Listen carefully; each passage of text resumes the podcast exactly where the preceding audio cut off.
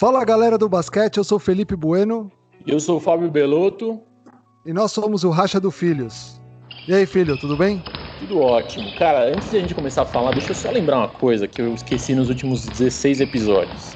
Sigam a gente nas redes sociais, Racha do Filhos no Instagram, Filhos Racha no Twitter, lá no blog do Souza. A gente promete que a gente vai voltar a atualizar o blog. A gente sabe que o Felipe está fazendo um trabalho maravilhoso, a gente está nessa, enfim. Gastão, o que, que você tem para me dizer de hoje, velho? Cara, hoje eu tô empolgadíssimo. Acho que foram poucas vezes nesse podcast que eu fiquei tão empolgado como hoje. Eu posso dizer o mesmo. Então, assim, cara, como vocês sabem, hoje é dia de bater papo, que é o que a gente gosta. Então, não vamos falar de. A gente tá devendo um episódio para falar da, da, NBA, das movimentações. Ainda bem que a gente não fez ontem, porque ontem. A gente não fez ainda, porque ontem teve aí John Wall e, e, e Westbrook pra gente comentar. Então, Gastão, segura mais uma semana que vai dar alguma zica ainda aí com o James Harden, Buddy Hilde, esses caras aí vão se, vão se movimentar. Mas estamos aqui hoje com um cara que, além de ser um representante do nosso basquete brasileiro fora do Brasil, dentro do Brasil, da nossa geração de acompanhar o basquete, e a gente, eu tava pensando aqui, Gastão, a gente já tá, essa, essa galera da seleção aí do, do da Olimpíada do Rio, a gente tá fechando aí o, o, o elenco inteiro daqui a pouco nesse podcast, né? Mas é um cara que, é, assim, além de eu admirar muito o jeito que. Quanto que o cara jogar basquete, que não tem nem o que falar, um dos. Ao vivo, talvez foi um dos melhores jogadores que eu vi na minha vida, ao vivo, brasileiros. É um cara que tá agora numa outra carreira, que se comunica muito bem. E eu tô até meio nervosão aqui, né? É bom sentir, faz tempo que eu não tava meio nervosão aqui para anunciar que a gente tá aqui com o Guilherme Giovanoni hoje. Boa noite, Gui.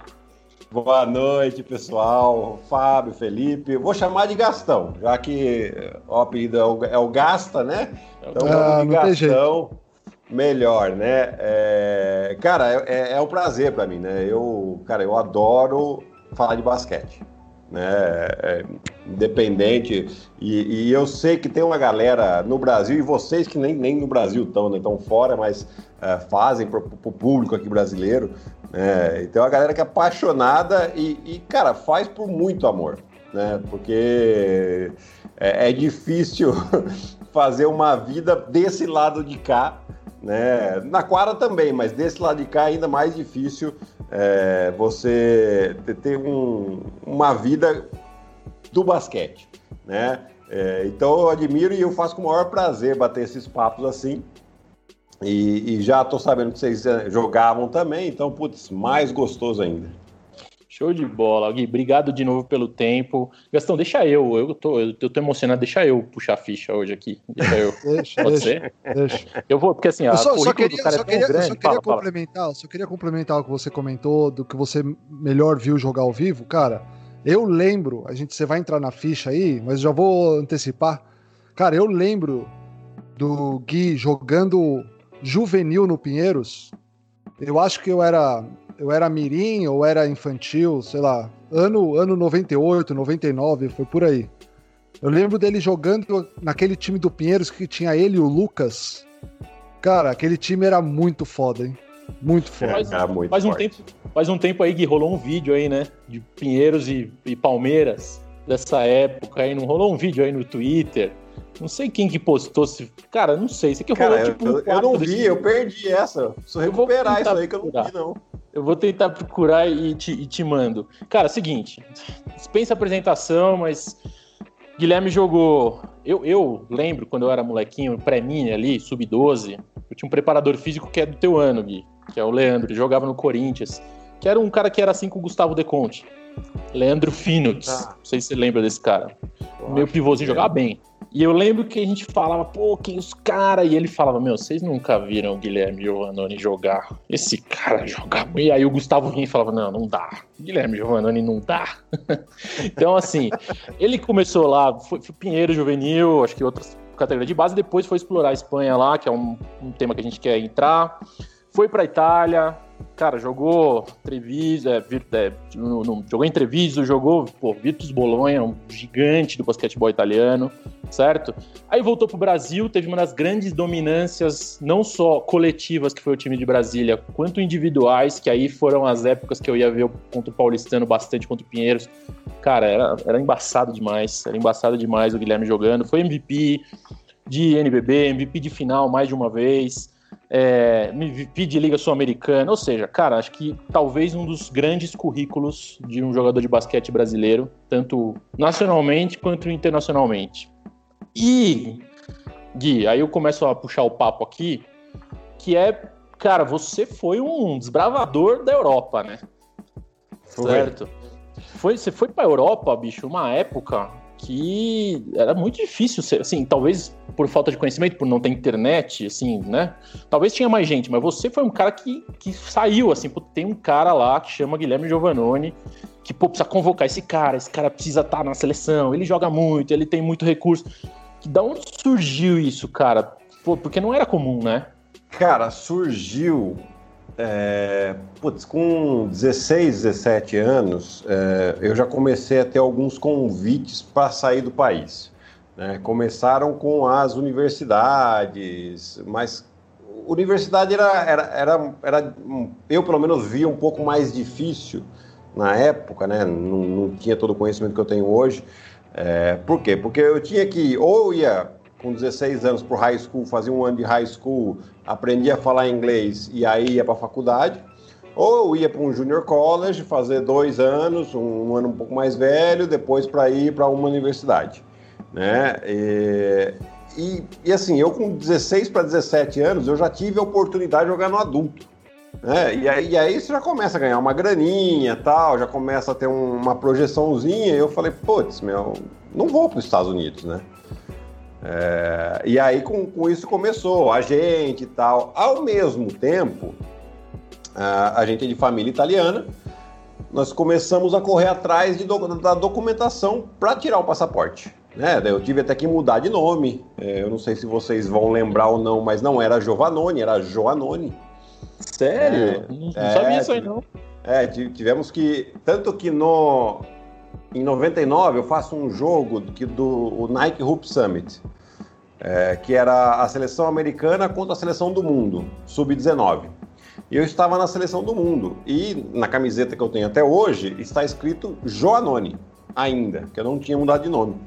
Né? É, e aí, beleza, a gente começou a ir atrás do processo. É, é, é, é um negócio chato, porque você tem que mandar carta para alguns uh, ah, para alguns cartórios na Itália, né, para achar onde que está a origem da família e tal, traduzir, tradução juramentada, é um perrengue, né? Aí a hora que você tem tudo isso, você entra na fila no consulado italiano, que naquela época já era longa, hoje é, ainda mais. Hoje, 20 anos atrás, não tinha é, é. do papel, né, bicho? Então... Mas, é, mas estava tudo pronto, só estava na fila. Né? E aí apareceu um agente espanhol é, falou, ah, vamos assinar e tal, eu tenho equipes uh, de interesse de europeias que têm interesse em você, bababá, bibibi, porque você tem o passaporte também e tal. Até que apareceu essa proposta da, da, do Fone Labrada, né, que jogava a Liga CB. E aí eu falei para os caras, falei, é, só que é o seguinte, eu, o meu processo está parado, eu não sou italiano ainda. Ele falou: não, não, você vai chegar lá, você vai ter a, a moradia, né, a residência em Fuenlabrada, você tendo a residência na Espanha, você transfere o seu processo do Brasil para a Espanha. Na Espanha não tem fila nenhuma para tirar passaporte italiano. Né? Ah, tá bom. E dito e feito, eu cheguei na Espanha, sei lá, numa sexta-noite. No domingo de manhã eu estava. Oh, na segunda de manhã eu estava no consulado italiano em Madrid. Na quarta de manhã eu tava com o passaporte na mão. Nossa, show, hein? foi, foi exatamente isso. Contato. É. E aí, e aí foi onde é, eu jogava no Pinheiros, né? Toda essa época que você falou que, que a gente era que jogava juvenil. Na verdade, o juvenil a gente jogava só a fase final, porque o nosso juvenil ele era praticamente o time titular do adulto, que era Lucas, o Danilo Padovani, o Breno, eu Breno. e aí tinha o Rolando. que era o, o ah. nosso veterano. Mas era isso. Então a gente jogava só a fase final lá, porque, cara, e assim, não é desmerecendo o outro, mas como a gente estava acostumado a treinar e jogar num outro nível, porque a gente tinha que jogar no adulto, então a gente levava a castanhada, quando a gente ia jogar com o juvenil, a gente jogava na intensidade que a gente estava jogando no adulto, era como se estivesse jogando adulto contra juvenil, literalmente, né? É Não por, por uma questão de, de, nível técnico, mas por uma questão de estar tá jogando um outro nível. Sim. É, então, é, só que daí nessa idade eu já estava com, com, com 18 anos, eu fui o quinto cestinha do Campeonato Paulista e do Campeonato Brasileiro, em média de pontos. É, seleção do, do, Campeonato Paulista, é, quando a gente tinha o Campeonato Paulista bastante mais competitivo, né? Porque era através do Campeonato Paulista que classificava para o Campeonato Brasileiro, né? E aí, isso, claro, que abriu. Apareceu interesse de times de fora. E aí apareceu essa oportunidade de, de, de eu ir jogar na, na Espanha, né, cara? É... Só que aí veio, veio o lado feio da coisa, né? É... Cara, eu, eu lembro que eu jogava no Pinheiros times grandes do Brasil me chamando para ir jogar Franca, Vasco, é... e eu não. Vou ficar aqui porque eu quero, quero desenvolver, eu preciso jogar, preciso jogar, e ficava. E os caras oferecendo dinheiro, oferecendo dinheiro. e, e aí, beleza.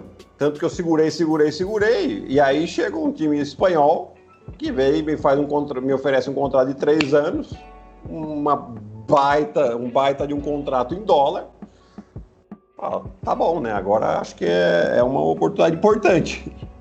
Só que, assim, foi ruim. Por quê? Porque eu não sabia para onde eu estava indo, não tinha conhecimento nenhum, né? É, olhei lá o contrato, oportunidade, Espanha, beleza, achei que era informação suficiente fui embora. Cheguei lá, não tive tanto espaço, estava sozinho, não conhecia ninguém, não conhecia cultura, não conhecia língua, nada a chance de dar certo foi é, diminuindo a, cada, a cada negativa que eu dei dessa, né? Uhum. É, e esse aí não aí é o mesmo que tá o. Assim, não o mesmo, né? Talvez outro patrocínio e é tudo, mesmo. mas é o mesmo que tá o Léo Mendel. É o mesmo time. time. É só o patrocínio que é diferente. Agora sim, sim, sim. acho que é Montecate que foi labrado, é. alguma coisa assim. Monta o kit, monta o kit, monta o kit. Monta o kit, monta o kit. Creio, monta o kit. O meu era Rabones Pardo. E era um time bom? Era, cara. É, quando, porque eu cheguei lá numa metade de temporada. Eu não cheguei no início de temporada, né? E no ano anterior eles tinham ido muito bem, eles tinham se classificado para os playoffs. Só que era um time. É, é, foi lembrado até hoje. É um time que fica assim. A temporada, o sucesso deles é não lutar para para não cair, né? Ou seja, ficar um pouco mais acima. E se conseguir roubar uma vaga no playoff, é temporada de super sucesso é, é, foi lembrado é esse time, desde quando eu fui jogar lá. Né? E na temporada anterior eles tinham chegado no playoff e tinham classificado para uma Liga Europeia. Só que, lógico, um time pequeno, quando joga a Liga Europeia, fica curto. Né? Pode ir no Nacional, é. Exatamente, né? E foi o que aconteceu. Eu cheguei lá, a gente tava lutando para não cair. Né? E, e, e, aí não tinha tanto espaço, só que a gente tinha bons jogadores, né? A gente tinha. Ah, bom, o Pablo Prigioni meu companheiro lá, em Fuenlabrada. O Velimir Perasovic, que hoje é técnico, eu não lembro que técnico ele tá, ele já foi técnico do Tal, uh, medalhista olímpico com a Croácia de 92, uh, jogava com a gente, né? Uh, e alguns espanhóis importantes também, enfim. mas é, era um time assim, né? E, e aí aquele ano então a gente lutou para não cair. Aí no ano seguinte a gente foi bem, de novo, classificamos para a Copa do Rei e classificamos para os playoffs também. Na Copa do Rei a gente perdeu para o Barcelona, que é a Copa do Rei jogo único, e depois a gente perdeu no playoff, a gente perdeu para o Real Madrid. Real Madrid de Sérgio Scariolo técnico, Djordjevic jogando, os irmãos Angulo, Alberto Herreros, que era um timaço. É, Raul Lopes jogava naquele time do Real Madrid Sim. também. É, então, e, e, o Barcelona era Navarro, Paul Gasol, e aí vai. Tudo né? moleque, né? Tudo, tudo moleque, mas tudo craque demais. É. Né? Craque demais. Gastar. Não, e aí, Gui, você falou que você teve um contrato de três anos para ir para Espanha. É. É, você, você né, nesse contrato, você voltou para o Brasil antes do término desse contrato, né? Você voltou para o Coque. Voltei. O que, que, que, fez você voltar aí? Fez voltar porque eu não tava, eu não tava feliz lá, cara. Porque na verdade eu, eu fiquei um ano e meio em Fuenlabrada. Eu tinha feito um contrato de dois anos e meio. No último ano nós chegamos a um acordo, eu acabei saindo e fui para Rijon, outro time do norte da, da Espanha. E lá eu acabei ficando três meses. Três meses eu falei, obrigado, gente, tô indo embora, para mim não tá legal aqui. tchau.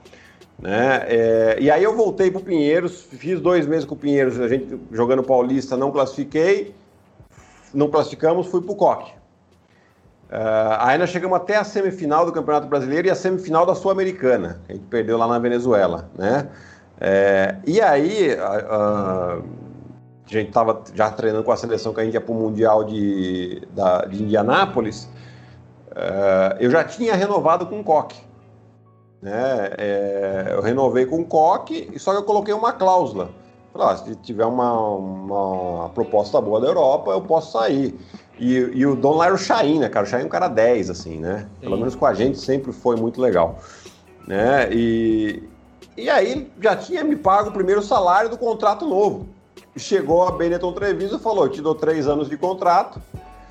O primeiro ano você vai emprestado para um time da segunda divisão, você faz a sua adaptação lá e depois você vem.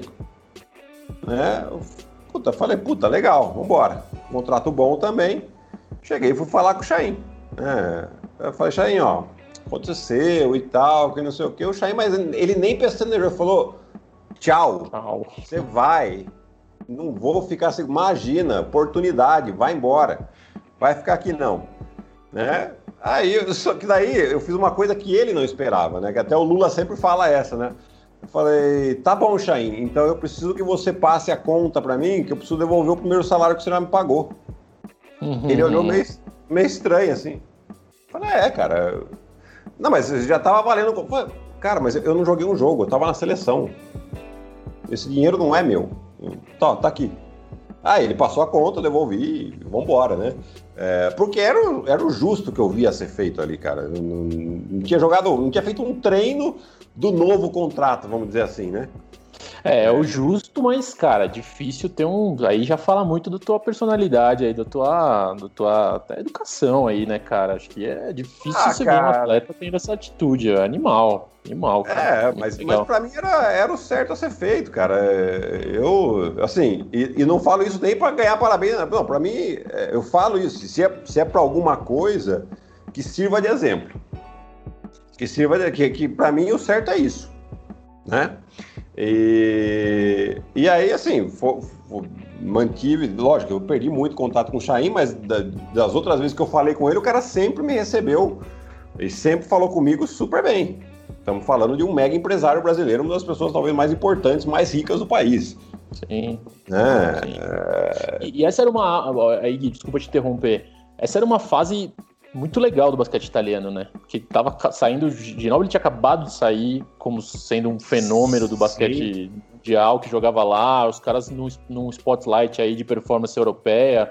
Então eu, eu, eu acho que era uma época, você me corrige, eu era moleque. É, mas que era uma época que o basquete italiano tava ali, os caras estavam pondo grana, eram competitivos. Sim, sim, teve, teve mais alguns bons anos, né? Até até quando eu fiquei lá, assim, foram bons anos. Não foram ótimos, mas foram bons. Né? Se a gente pegar para lembrar, eu fui para lá em 2002. Né? Em 2004, a Itália foi vice-campeã olímpica. Perdeu para a Argentina na final. É...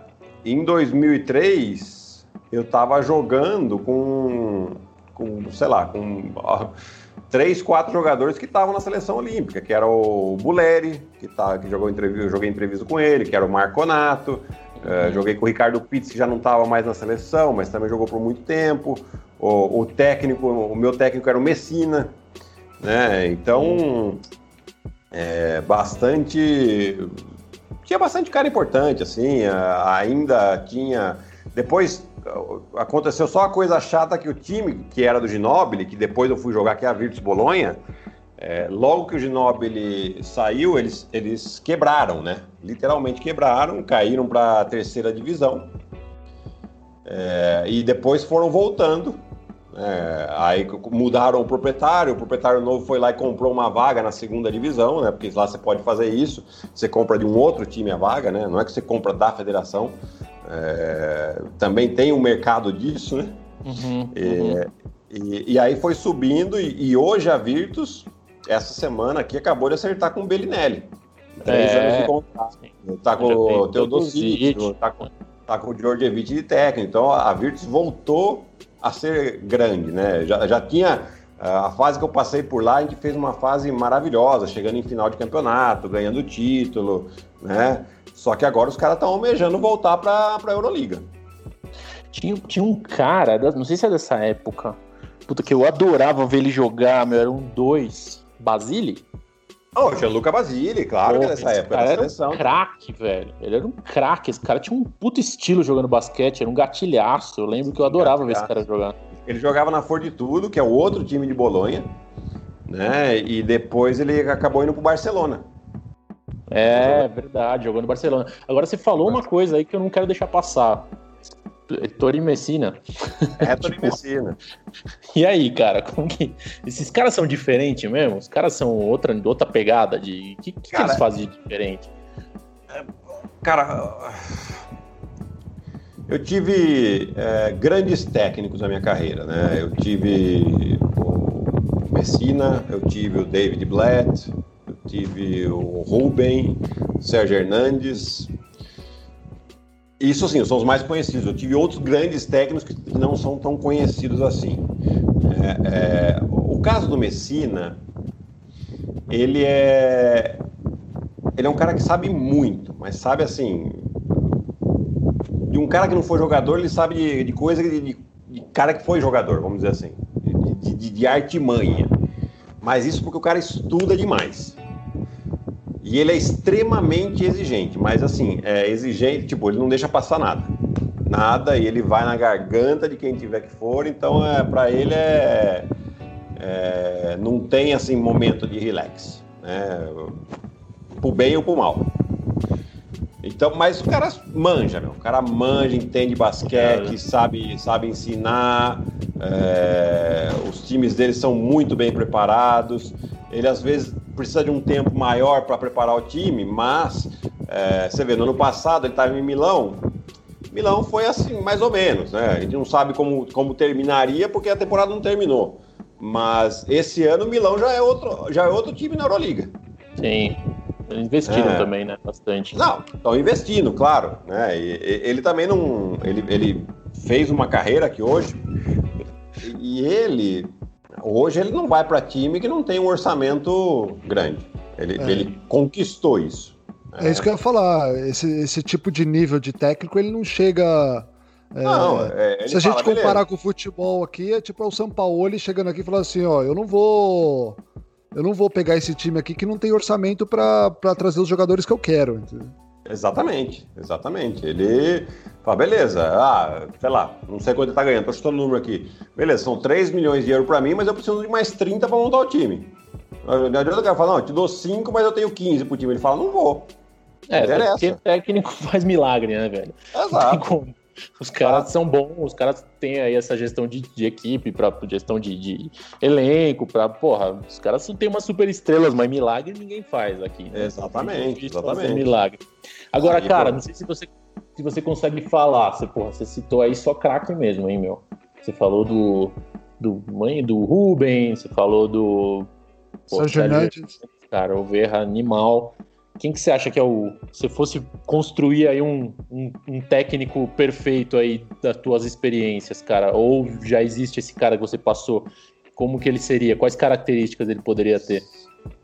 Cara, o, o, o Verra, ele tem, o Sérgio, né, ele tem um poder de persuasão muito interessante. É, você vê, cada um tem. É, tem uma característica, né? O Ruben é treino, amigo. É treino, treino, treino, treino, treino. É, ah, vamos fazer uma situação que pode acontecer. Nunca usamos, mas treinou. Treinou. Não tem uma situação que a gente fez no jogo que a gente não tenha treinado. É, treinou, treinou, treina, treina, treina. Tipo, ele vai no, na, na, no cansaço mesmo, né? na, na, na exaustão até a gente ficar bom. É, o Messina era mais nessa, nesse ponto da exigência, de, né, tinha umas particularidades e tal. E, cara, o David Blatt era o mais tranquilo, assim, né? Ele era exigente também, só que o David Blatt ele não, não, não me colocava para jogar, então, cara, nada contra, mas eu preciso também ver os meus interesses, né? Sim. Aonde foi o David lá... Blatt? Oi? Perdão. Aonde foi? Qual, qual foi, foi o. Entrevisto também. Foi entrevista. Ah.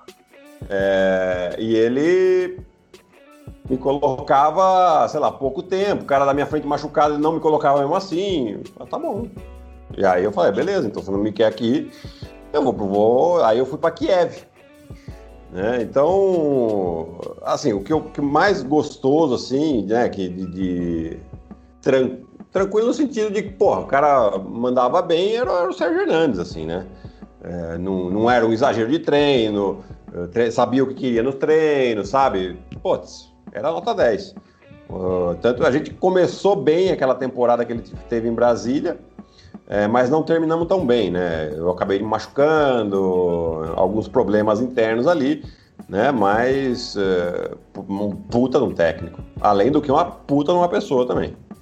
É, parece mesmo ser um cara muito bacana. E aí, Gastão? Não, e você comentando de Brasília, você sai da Itália de, depois de toda essa experiência e volta para Brasília. Uh, dois, duas questões, assim. O que fez você voltar da Itália? O que fez você desistir da Europa e voltar para Brasília?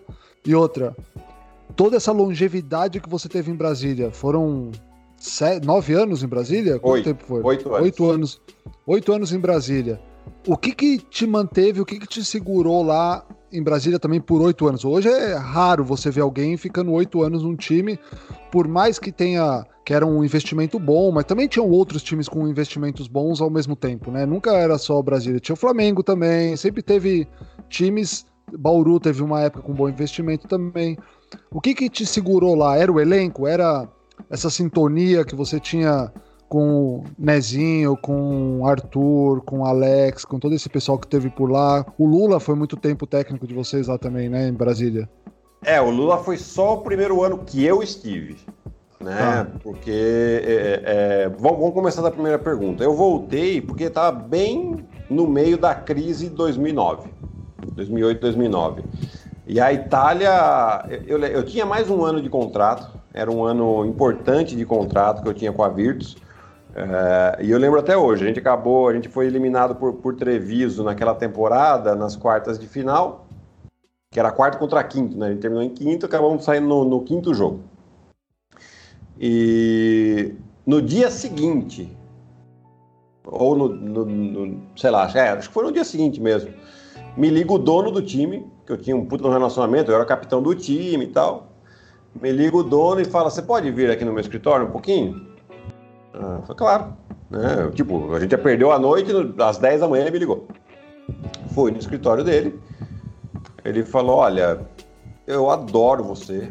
É, não tenho um A para te falar nada aqui. É, mas o seu contrato do ano que vem eu não tenho condição de pagar. É, a gente tem uma cláusula de saída, eu vou te pagar essa cláusula de saída, mas eu não, não, vou, não posso mais contar com você. Cara, para mim foi uma porrada na cara, né? É, porque eu gostava de Bolonha, eu estava muito cômodo ali, né? Sabia que poderia acontecer isso, porque foi um ano que, por uma parte, o técnico uh, não, não tinha me utilizado muito, depois ele precisou, utilizou, e, e assim foi. É... E aí, mas assim, eu fiquei muito agradecido a, a, depois, né, quando a coisa esfria e o emocional passa e fica mais racional, é, eu fiquei muito agradecido a ele porque ele foi o mais honesto possível comigo. Sim, verdade. É, chegou e falou, cara, não tem condição. É, é, é, era o ano mais importante, mais pesado do meu contrato também, né? E ele tinha essa possibilidade, beleza. Aí ele. Então eu fiquei feliz com, com a atitude que o cara fez. E aí, beleza. E aí, putz, a Itália tava cortando o salário de todo mundo pela metade. Assim, times com dificuldade financeira para pagar também, né? Prometi não pagava. É... E aí eu tava com a seleção, tava jogando com a seleção sem contrato, lá em Porto Rico, a Copa América, e o Jorge foi para lá. E o Alex chegou e falou pro Jorge, falou, o Brasília tinha perdido a final do, do, do primeiro NBB pro, pro Flamengo no quinto jogo. O Alex chegou pro Jorge e falou, ó, o, Gui tá aí, tá sem time, né? E aí o Jorge foi lá, conversou com o dono do time e tal. O Jorge era o diretor, né? E, ah, puta, no, no Starbucks a gente acertou. Sentamos lá para tomar um café. O cara falou: ah, eu tenho isso. Eu falei: não, mas quero mais isso. 20 minutos de conversa. Acertamos. E aí, só que daí teve um, um, um fato curioso, né? O Jorge chegou para mim e falou: olha, quando acabar aqui a Copa América, você vai ter que chegar e vai ter que ir pra China com o time. Eu falei, Jorge, é impossível isso de acontecer. Ele falou, por quê? Eu falei, porque eu tenho que ir pra Itália fazer minha mudança, cara. Eu, tô com, eu tenho, tenho 10 anos de Europa, cara. Eu tenho, tenho minhas coisas lá, não tem como. Tem que ir pra lá, tem que fechar tudo. É, tem que mandar pra cá tal. E então, quando o, o time foi pra China, eu fui pra Itália. E aí, quando eu voltei, enfim. E, e aí, cara, a gente foi. acabou sendo campeão naquele ano lá, um ano cheio de altos e baixos, né? Mas a gente acabou ainda conquistando o título. E teve um grande como se diz, uma grande confusão, porque o, o, o Wellington Salgado, que era o dono do, do, do, Grupo Universo, né, um dos donos do Grupo Universo, que era o patrocinador, Sim. queria levar o time para Uberlândia. E ele ia Sim. acabar com o time em Brasília, o time campeão ia acabar.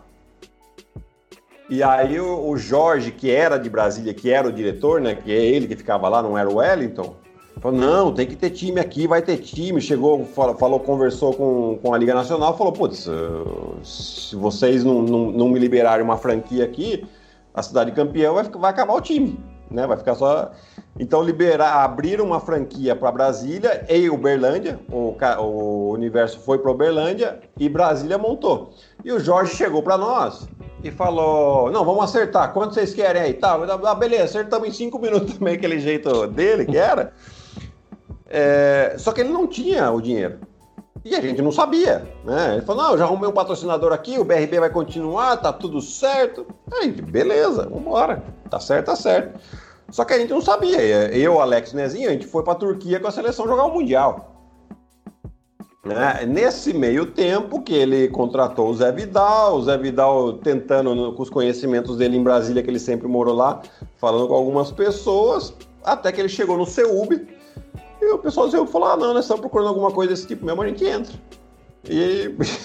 E aí entrou. É, ou seja, foi, a, foi na cagada, vamos falar. Foi, cara, foi. E aí, né, para reforçar ó, a, a, tomada de decisão do seu UB certa, eles entram em setembro, a gente termina a preparação, em outubro a gente começa a jogar a Liga Sul-Americana, em novembro, a gente é campeão da Liga Sul-Americana contra o Flamengo jogando no Rio. Ah, imagina, o patrocinador acabou de entrar, eu já tô com estampado um título de campeão aqui, é saiu no Brasil inteiro. O cara tava feliz. Uhum. Né? É... E beleza, e aí depois desse ano a gente teve um baita de um sucesso, a gente acabou sendo bicampeão do, do, do NBB. E quando a gente foi bicampeão, os caras do, do, do CEUB estavam foi quando foi bicampeão? Acho que foi. É, acho que foi isso. Não, não, depois que a gente foi tricampeão, né, daí a gente foi renovando ano a ano, a gente ia renovando assim, ano por ano. Quando a gente foi tricampeão, os caras chegaram pra gente, eles estavam felizes da vida, estavam, puta, era um caso de sucesso e tal. Chegaram pra gente e falaram, bom, o que, que vocês querem no contrato? Assim. É, tipo, a gente, como assim? Ah, não, ó, porque a gente tá pensando em oferecer tanto para vocês, que já era um número muito alto, uh, e o tempo de contrato vocês falam aí, três, quatro, cinco anos. Tranquilo. Juro por Deus, isso aí. Caraca. Eu falei, não, peraí, pô, né? Quando você tá ganhando, fica muito mais fácil, né? Uhum. É, aí eu vim descobrir que depois era para mim e pro Alex isso, né? Essa proposta era para mim e pro Alex, tal, mais na seleção e tal. É... Aí eu falei, cara, não, vamos com calma, vamos, vamos assinar dois anos aí, né? Tá bom, depois não sabe vai acontecer, né?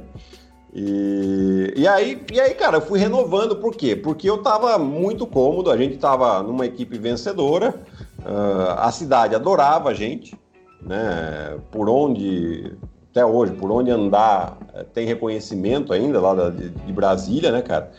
É um povo que abraçou realmente o time. E, e assim, foi indo até que na penúltima temporada que eu estive lá, a gente teve um problema. É, eu não sei qual que foi o rolo que os caras fizeram, e eles acabaram ficando seis meses sem pagar a gente. É um tempinho bom, hein? Pois é. Eles pagavam só a parte que estava na carteira, que era a parte menor, né? Uhum, uhum. Que é o contrato de imagem. Né? E, putz, eu era o capitão do time, né, cara? Aí os caras chegavam pra mim e falaram, cara, eu tô aqui há seis anos, bicho. Nunca aconteceu isso. Espera, os caras estão pedindo um pouquinho de paciência, vamos esperar, pô. Vamos esperar, vamos esperar. Bom, é, terminou que eles tinham que fazer um acordo com a gente quando terminasse a temporada para poder jogar a próxima. Eles fizeram o um acordo para ir pagando na temporada seguinte, mas nunca cumpriram com o acordo. Porém, a temporada seguinte eles pagaram tudo direitinho. Então eles ficaram só aquele gap. Né? Entendi. E aí, por causa daquele gap, o time acabou. Né? Porque o seu Ubi saiu, ah, quem assumisse o time ia assumir com a dívida né? E ninguém queria assumir uma dívida, né? Porque não era só eu, era o time inteiro. E, mas assim, a história ficar lá foi, foi assim, é, não tem um motivo específico. Foi ano a ano se construindo, eu sentava, conversava, estava cômodo, né? Tava, me sentia sempre em casa. Eu adorava Brasília, adorava Brasília. E, e acabei que eu fiquei, foi, foi, o time que eu mais joguei, né? Mais inclusive que o Pinheiros, que eu fiquei cinco anos aqui na, quando eu vim para São Paulo. Não, e você voltou, cara, eu lembro, na ponta dos cascos, né? Você voltou, você tava voando. Sim, e aí, quando, sim. Você fala, quando você falou aí, e você falou assim, porra, quando eu saí do Pinheiros acabou sendo ruim, porque eu fui pra Espanha, não joguei. Aí você teve esse momento de adaptação que, cara, hoje os moleques têm aí, imagina nessa época de novo, com menos contato com a família, com puta. Era realmente você saía do país, você saía de verdade, né? Tipo, você não, é. as pessoas não te viam. Você acha que isso daí te deu uma freada de alguma maneira no seu desenvolvimento de atleta? Assim? Você acha que você puta, podia ter explodido mais de alguma maneira? Sim, Acho que minha sim. percepção, assim, não sei aonde. Tecnicamente você é um, é um craque. Talvez fisicamente, não sei. Mentalmente, cara. Mentalmente foi, foi um período ali que foi muito ruim para mim e eu, eu não consegui desenvolver do jeito que eu poderia ter desenvolvido numa idade importante. Né? Depois eu continuei desenvolvendo, claro. É, mas foi um período muito ruim, que é aquela coisa, você, é, cara, não estava pronto para ir. Não no sentido tecnicamente, mas não estava pronto porque eu não, eu não tinha todas as informações necessárias que eu precisava para ir para o lugar que eu fui. Simples assim. Simples assim, só que é aquela coisa, né? É uma baita proposta, a família falando, você tá louco de não ir, o agente pressionando, vai, né? Você fala, pô, é, eu acho que é isso mesmo, né? Você, com, com 19 anos, você sabe alguma coisa da vida com 19 anos? Nada, sabe, sabe nada. Você sabe fazer merda. É. Bem, isso é craque. Exato. Ô, Fábio, é, você vê a gente, nós, né, como assim, a gente se, a gente se muda do país, vai para outro país com 30, com 30 e poucos anos, com mais de 30 anos, e já é difícil a adaptação. Sem Hoje dúvida. em dia, com toda a tecnologia, imagina com 18, com 19 anos lá atrás, sem a tecnologia que tem hoje, ela é difícil. Com certeza não é, não era uma situação muito fácil. Sim. Não, não foi. Ô Gui, agora uma coisa. Quando você voltou, agora falando um pouco mais da quadra, você voltou já meio que na, jogando na 4, né? Em Brasília. Sim. Ou, Sim. Mas você era um 3 antes, né? Sim. Que, eu joguei. Que rolou aí? Ah. Cara, na, na, Itália, né? Na Itália eu comecei, eu jogava de 3 uh, em Treviso com o Messina. Aí eu fui para Biela um ano e, e, joguei bastante de 3, só que daí teve. É um jogador que jogava na 4 que não estava jogando tão bem. E, e, aí o técnico começou a me colocar na posição 4 e falou: oh, você conhece, ainda os 4 não jogavam tão abertos, assim, jogava dentro e fora, dentro e fora. Né? E eu joguei e, putz, comecei a jogar muito bem. Né? É, e aí, aí começou. Comecei a fazer as duas posições, 3 e 4, 3 e 4, 3 e 4. Aí eu voltei lá para Treviso com o David Blatt, só na 3, só na 3, ele, mas ele não me colocava para jogar. Aí eu fui para Kiev, com, um técnico italiano que já tinha me visto jogar também, já tinha sido meu assistente técnico em Treviso. É, ele começou também, é, de acordo com a vantagem, de acordo com como era melhor. 3 e 4, 3 e 4, 3 e 4. E aí depois eu voltei para Itália. Quando eu voltei para Itália, o técnico chegou para mim e falou: Que posição você prefere jogar? Você se sente mais cômodo? Falei, ah, eu acho que hoje eu tô mais cômodo na 4, né? Porque os pivôs ainda eram muito, muito pesados, então eu, e eu conseguia marcá-los, né? Eu não sofria tanto por causa do peso dos caras. Eu segurava os caras, tomava a frente, enfim, dava, dava o meu jeito. Só que no ataque eu tinha muita vantagem, porque eu abria, abria a quadra, cortava os caras. E aí em Bolonha eu só, só fui jogando na posição 4. Posição 4, cheguei na seleção também só na posição 4 e vamos embora, né? Porque na posição de ala tava, tava cheio Sim. e a gente não tinha na seleção um 4 arremessador. Né? Que era, foi a época começou a abrir a quadra. Aí eu assumi a posição. Assumi a posição e vamos embora. E aí quando precisava, né, que tinha uma emergência, de situação de, de, de cara que é, machucado tal, eu pumba jogava na 3 também. Tanto que teve um jogo quando eu estava no Vasco agora, não tem muito tempo, né? Que a gente estava sem o David Jackson, o Guilherme e o Dedé chegou para mim e falou: Você vai ter que ir de três, Gui. Falei, beleza, vamos de três. Fiz 30 pontos no jogo, jogando de três, jogando pick and roll, jogando. Vambora! Sei lá. É, cara, tecnicamente é, é, é porque assim, é, assim, eram movimentos que eu precisava só é, relembrar, mas eram, não eram movimentos novos para mim. Eram movimentos Sim. que já tinham feitos, né? É, então foi só, fui pegando. Quando, quando eu, por que, que eu consegui jogar de 4 depois que eu jogava de 3? Porque antes eu jogava de pivô. É, categoria de base, jogava pivô, pivô, daí eu fui abrindo, depois voltei. É, teve, teve jogo no Pinheiros com o Marcel de técnico que ele me colocou de armador. Falou, porque a gente tava com o armador machucado, tava, era o Dudu e o Danilo Padovani, e tinha o Breno, só que o Breno ele, era mais fechadão, assim, né? Ele não, e eu jogava um pouco mais de cabeça em pé, mesmo que não tivesse tanta característica de levar a bola. Ele falou, eu falei, falei ó, você vai levar a bola e né, jogamos o triângulo, você solta a bola e depois você pega ela de novo. Não precisa ficar martelando a bola no chão. falei, beleza, vambora. Então eu. Mas em Brasília você fazia um pouco desse, que os caras chamam de point forward hoje, né? Você ah, fazia sim, um pouco cara. disso. Você, vinha muito na transição. Eu lembro que, cara, você tinha uma, uma chegada de transição muito forte com a bola, não sem a bola. Sim, sim porque eu, eu, o que acontecia? Como eu tinha essa saída, e eu sempre gostei muito de correr a quadra. Né? Porque era a maneira que, puta, é ponto fácil, cara, sai correndo, pô. Né? é... Então, muitas vezes eu, eu já pegava o rebote e, e, no que eu pegava o rebote eu já olhava onde é que estava o cara eu já jogava a bola para frente e saía correndo. Nisso eu já deixei dois para trás. Né? Puta, campo aberto, vamos embora, sai correndo. E aí era, era a briga que eu tinha com, com os caras do meu time, com os armadores com o lateral. Eu falava para eles: vocês viram que eu que peguei o rebote defensivo? Não fica esperando a bola, sai correndo. Sai correndo que nós vamos ter vantagem. Né? Por quê? Porque eu, eu vou ver exatamente isso. Eu vou passar pelo meu cara, meu cara geralmente é pesado, Puta, é um a menos. Também vantagem. Vamos embora. Alguém vai, alguém vai sair nisso e vão estar livre. Né? Então, sempre fiz isso. Sempre gostei de correr. E, e, e, falava que não fica esperando a bola, senão eu, nossa, saía xingando os caras, o que você tá fazendo aqui, cara? Eu já criei a vantagem, já era, tchau. Nossa, Gastão, transição ah. de Brasília, Giovanni trazendo a bola com o Arthur de um lado e Alex do outro, era, coisa mais. Não, o Arthur, o Arthur era ligeiro nisso. Era ligeiraço. Porra, o Arthur sempre, né? Porque com, com, com o Nezinho e com o Alex, ele já sabia que os caras iam, iam alongar pra ele. Então ele sempre saía. Então com o Arthur não precisava falar. Precisava Sim. falar com os que vieram depois, que, né? Que é, os caras queriam jogar com a bola na mão, sai, sai correndo, meu. Meu Deus. tipo o Vanderlei. O Vanderlei também não precisava falar. Nossa. era, só, era só pegar o rebote e olhar pra frente. Olhar, Aí manda, o, manda a Hail Mary lá pro meio do. Fala aí, okay. Outra coisa, você comentou dessa sua transição 3 para 4, enfim, essa sua adaptação de posição. E como foi a adaptação com o estilo de jogo? Porque a gente.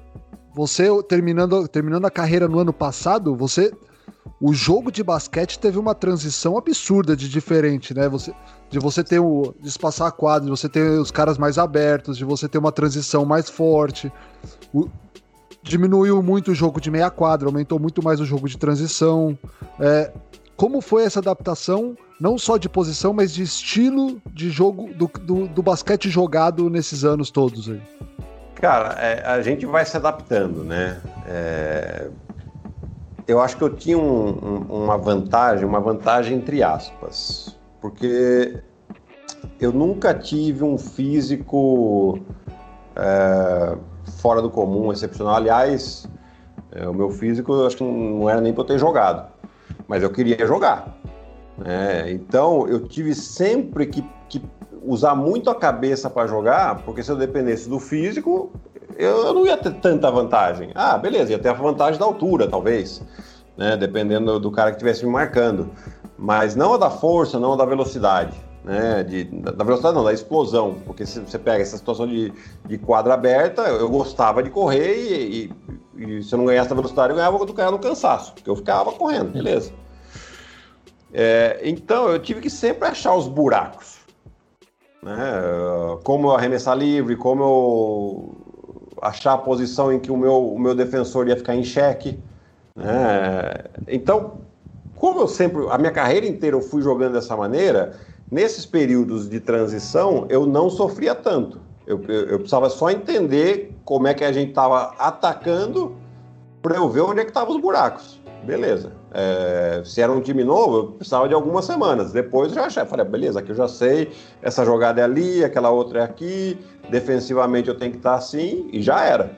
Né? Então, acho que por isso eu não sofri tanto. Mas é claro, você vai ficando mais velho, você vai ficando ainda. Né? Aí você, foi, a hora que você vai, hum, acho que tá, tá chegando a hora, né? Deixa a molecada jogar aí. Agora, mas você tinha um jogo de costas muito refinado, Gui. Eu lembro. Ah, sim, um jogo, sim. Assim, muito refinado, muito técnico. É... Cara, a gente pegou aqui uns dados. A gente nunca faz isso, né, Gastão? Porque a gente sempre vai, pro, vai no, no na, na, raça. A gente pegou uns dados aqui. Aproveitamento do, do Guilherme Giovannoni no NBB na história. Você sabe seu aproveitamento, Guilherme? Giovannoni, Não, imagina. Então eu vou te contar agora. 55% de dois pontos, 38 de 3, 85% de lance livre. Isso aqui, cara, é masterclass. É, é. masterclass. Se você tivesse metido um 40% de 3 aí, seria um negócio tipo fora do comum. Então, assim, é. você, cara, tecnicamente, eu lembro, eu lembro muito claro de um jogo contra o Paulistano, que o Paulistano tava muito bem, muito bem.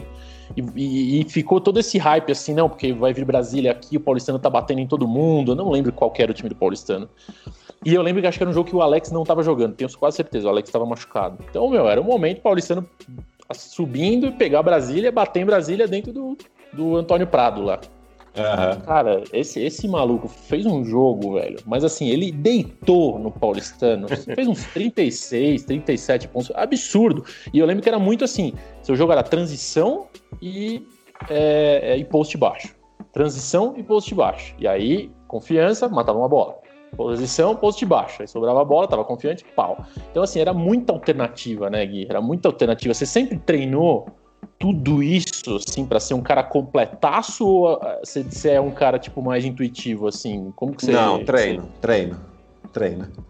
Treino, uh, cara, desde, sei lá, meus 13 anos de idade, 12 anos de idade, que tava lá em Piracicaba ainda, e meus pais deixavam eu e meus irmãos no clube às duas da tarde, depois da escola, e ia pegar às oito da noite. Lá no Cristóvão? Era no Cristóvão. Cristóvão. Antes era no clube de campo, né, que a gente era sócio, daí houve um acordo e eu, na federação, eu só joguei pelo Cristóvão. E, e aí, cara, né, naquela época a gente escutava muito, Oscar, Marcel, seleção, treino 500 arremessos por dia, é, era a informação que a gente tinha, né? Ah, então é assim? Então beleza. E aí tinha um, um amigo meu que, que, jogava companheiro de time lá, que também né, gostava de treinar. Então a gente ficava arremessando, os dois, molequinho lá, 13 anos. Ah, sei lá, 200 arremessos, 300 arremessos, 400 arremessos.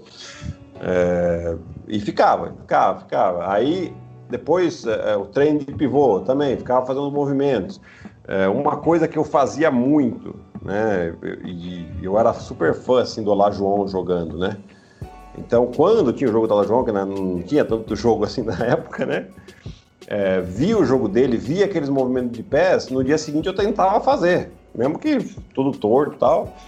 Mas ficava tentando, tentando, tentando, e aí você vai pegando jeito, né, cara? Aí depois eu tive um outro técnico também, que era o Paulinho Siviero, que dava exercícios de, de, de, de pé de pivô, de como se, se posicionar, Uh, existe que até é chato, assim, mas que, que foram dando base, né, cara? E aí eu ficava treinando sozinho, cara. Sempre, sempre treinei sozinho ou com alguém. É, principalmente os movimentos de, de, de, de, poste baixo, que é mais próximo da cesta e a bola não vai longe, né? porque se você vai treinar arremesso sozinho, você erra, dá um bico, você vai lá, lá, vai correr. Não, o poste baixo, se você errou, a bola tá ali pertinho, né? Então, beleza, pega e já faz outro movimento e tal. Então eu ficava treinando, cara. Eu era tarado de treino, assim, né? E, e, sempre, sempre treinando, treinando. Aí depois você vai criando uma rotina de, de, de exercício todo dia. É... Então, por exemplo, o fadeaway. O fadeaway, pô, ah, o Guilherme tem o fadeaway. Não, o Guilherme tem não, o Guilherme construiu o fadeaway. Eu ia desde, falar do seu fadeaway também. A fadeaway desde 15 anos de idade. Desde, desde lá atrás bola do Olajuwon. Para mim, é essa bola do Olajuwon. Não tem Dirk Nowitzki na minha cabeça. Para mim, é Olajuwon. O fadeawayzinho dele, tá? Ó, ó fintinha aqui, shake and bake, pá. Tudo no pé. Tudo, Tudo no pé, né? O Olajuwon, o Olajuwon colocava os caras no bolso que eram quase 10 centímetros mais alto que ele. É. O Olajuwon tinha 2,8, pô. Jogava contra o Shaq com 2,16, contra o David Robinson com 2,13, contra o Pat Ewing com 2,14. E ele colocava os caras no bolso, porra. Tudo, tudo fintinha, né? E então, assim, é, é, era treino, aí depois você vai criando a rotina, você vai repetição, repetição, repetição. Tanto que tem, tem arremesso que você saía da mão e fala, puta, esse aqui errou. Tum, entrava. De tanta repetição que você faz, às vezes você acha que você errou, mas a bola vai certa. Sim. Às vezes é sorte Sim, também, né? É isso mesmo. Não é podemos deixar a casa de lado, que às vezes é sorte também. Depende do dia. Tem dia é. que o ar tá meio grandão, tá meio grandão. Tem dia que é foda. Porra. Fala, Gastão. E depois, assim, passando um pouco do, do, do clube para a seleção, você sempre teve, acho que sua carreira inteira de profissional, você teve presente na seleção. E talvez você tenha sido um dos caras que mais tenha dessa, dessa geração, né, que está encerrando o ciclo agora, é, seja o cara que mais disputou jogos pela seleção, porque você nunca pediu. A gente fala dos, dos grandes nomes aí que jogaram na NBA, sempre tinha algum problema. Ah, esse ano o cara não pode ir por causa de contrato, esse ano o cara não pode ir porque brigou com a CBB, esse ano. Você sempre teve. Acho cara, que eu não lembro um de ano... nenhuma. Acho que não teve, eu, não, eu não lembro, pelo menos, nenhum ano que você falou assim: esse ano eu vou pedir dispensa da seleção. Então, teve. Tiveram alguns casos, né? É, o primeiro foi em 2004 mas que a gente. É, a seleção jogou só um, um sul-americano, que eu acho que foi em Campos. Mas aqui em dois, e, e como era um sul-americano, né, não tinha assim uma grande relevância, eu tive o convite para fazer a Summer League com Cleveland. Aí eu acabei é, falando com Lula e acabei indo para a Summer League. Depois, em 2007, eu não fui para o PAN do Rio, porque eu levei uma pancada nos dentes e, e, e, eu precisava fazer uma cirurgia aqui, que eu vim fazer só no Brasil. Então eu não, não deu tempo de eu recuperar para o PAN, mas eu fui para o pré-olímpico. E, e aí em 2008 teve um pré-olímpico que eu não fui também, porque a Gabriela estava grávida, teve um, uma gravidez de risco. E, e eu, cara, não, não, não estava confortável em deixar ela numa gravidez de risco em casa e eu na seleção. É, tanto que depois ela acabou, inclusive, perdendo o bebê. Né? Então, foram essas a, as três ocasiões que eu, que eu pedi dispensa. Né? De, depois de todas as outras, é, se você pegar de 2001 a 2015, é, tiveram dois jogadores que jogaram todas as Copas Américas. É, um foi o Luiz Escola e o outro fui eu. É, da América inteira. Então foram oito Copa América seguidas. É, puta, teve um Pan-Americano em Guadalajara, Guadalajara? É, em 2011, que não era para eu ter ido. É, porque a gente tinha acabado de sair do pré-olímpico. Eu não sei quem pediu dispensa, o Ruben me ligou e falou: Puta, dá uma mão aqui para mim. Falei: Tá bom, vambora. Né? Sem treinar nem nada, vambora. É, teve, teve uns incêndios assim que eu apaguei, é, que o Rubem me pediu, porque eu tinha um bom relacionamento com ele. Né? Acho que foi 2000 e... 2015, eu acho também, que, que, a gente fez uma Copa América péssima também, que foi acho que na Venezuela. Não, foi no México. A gente saiu na primeira, na primeira fase ainda. Eu lembro, é. porque o México foi muito bem nessa Copa América. É, surgiu e, e, lá, Aí. E nessa, é, eu, ele, não, ele não tinha me chamado para ir, né? Porque ele né, queria dar um descanso para o pessoal mais velho e tal. Uh, mas aí o Hetzheimer pediu dispensa. Ele me ligou de novo, ele falou: Puta, meu, sei que você tá voltando agora, não tá no melhor aí, mas eu preciso de um. Que você quebre um galho aqui, da experiência sua e tal. Eu falei: Vambora, Rumi. vamos aí. Eu sei que eu vou me fuder, sei que não é o melhor dos casos, mas vamos nessa. E, cara. Então, assim, sempre, sempre muita, muita disposição. E é que você falou, cara, é, eu joguei profissionalmente de 97 a 2018. É, desses anos de 2000, se a gente contar 2000, vai que teve uma seleção adulta experimental de novos, eu, eu nem conto muito, mas de 2001 a 2016 eu tava sempre. É, cara, capítulo seleção. Então eu, vou, eu tenho uma pergunta que é uma pergunta. então já sabe, que eu, todos os caras que, que, que, que tiveram. Pode ficar tranquilo que provavelmente já me perguntaram. Eu nem sei é, o que é, mas já, já respondi não, essa pergunta. A pergunta com certeza já te perguntaram. É, é como eu faço a pergunta. Eu vou fazer igualzinho como eu faço sempre.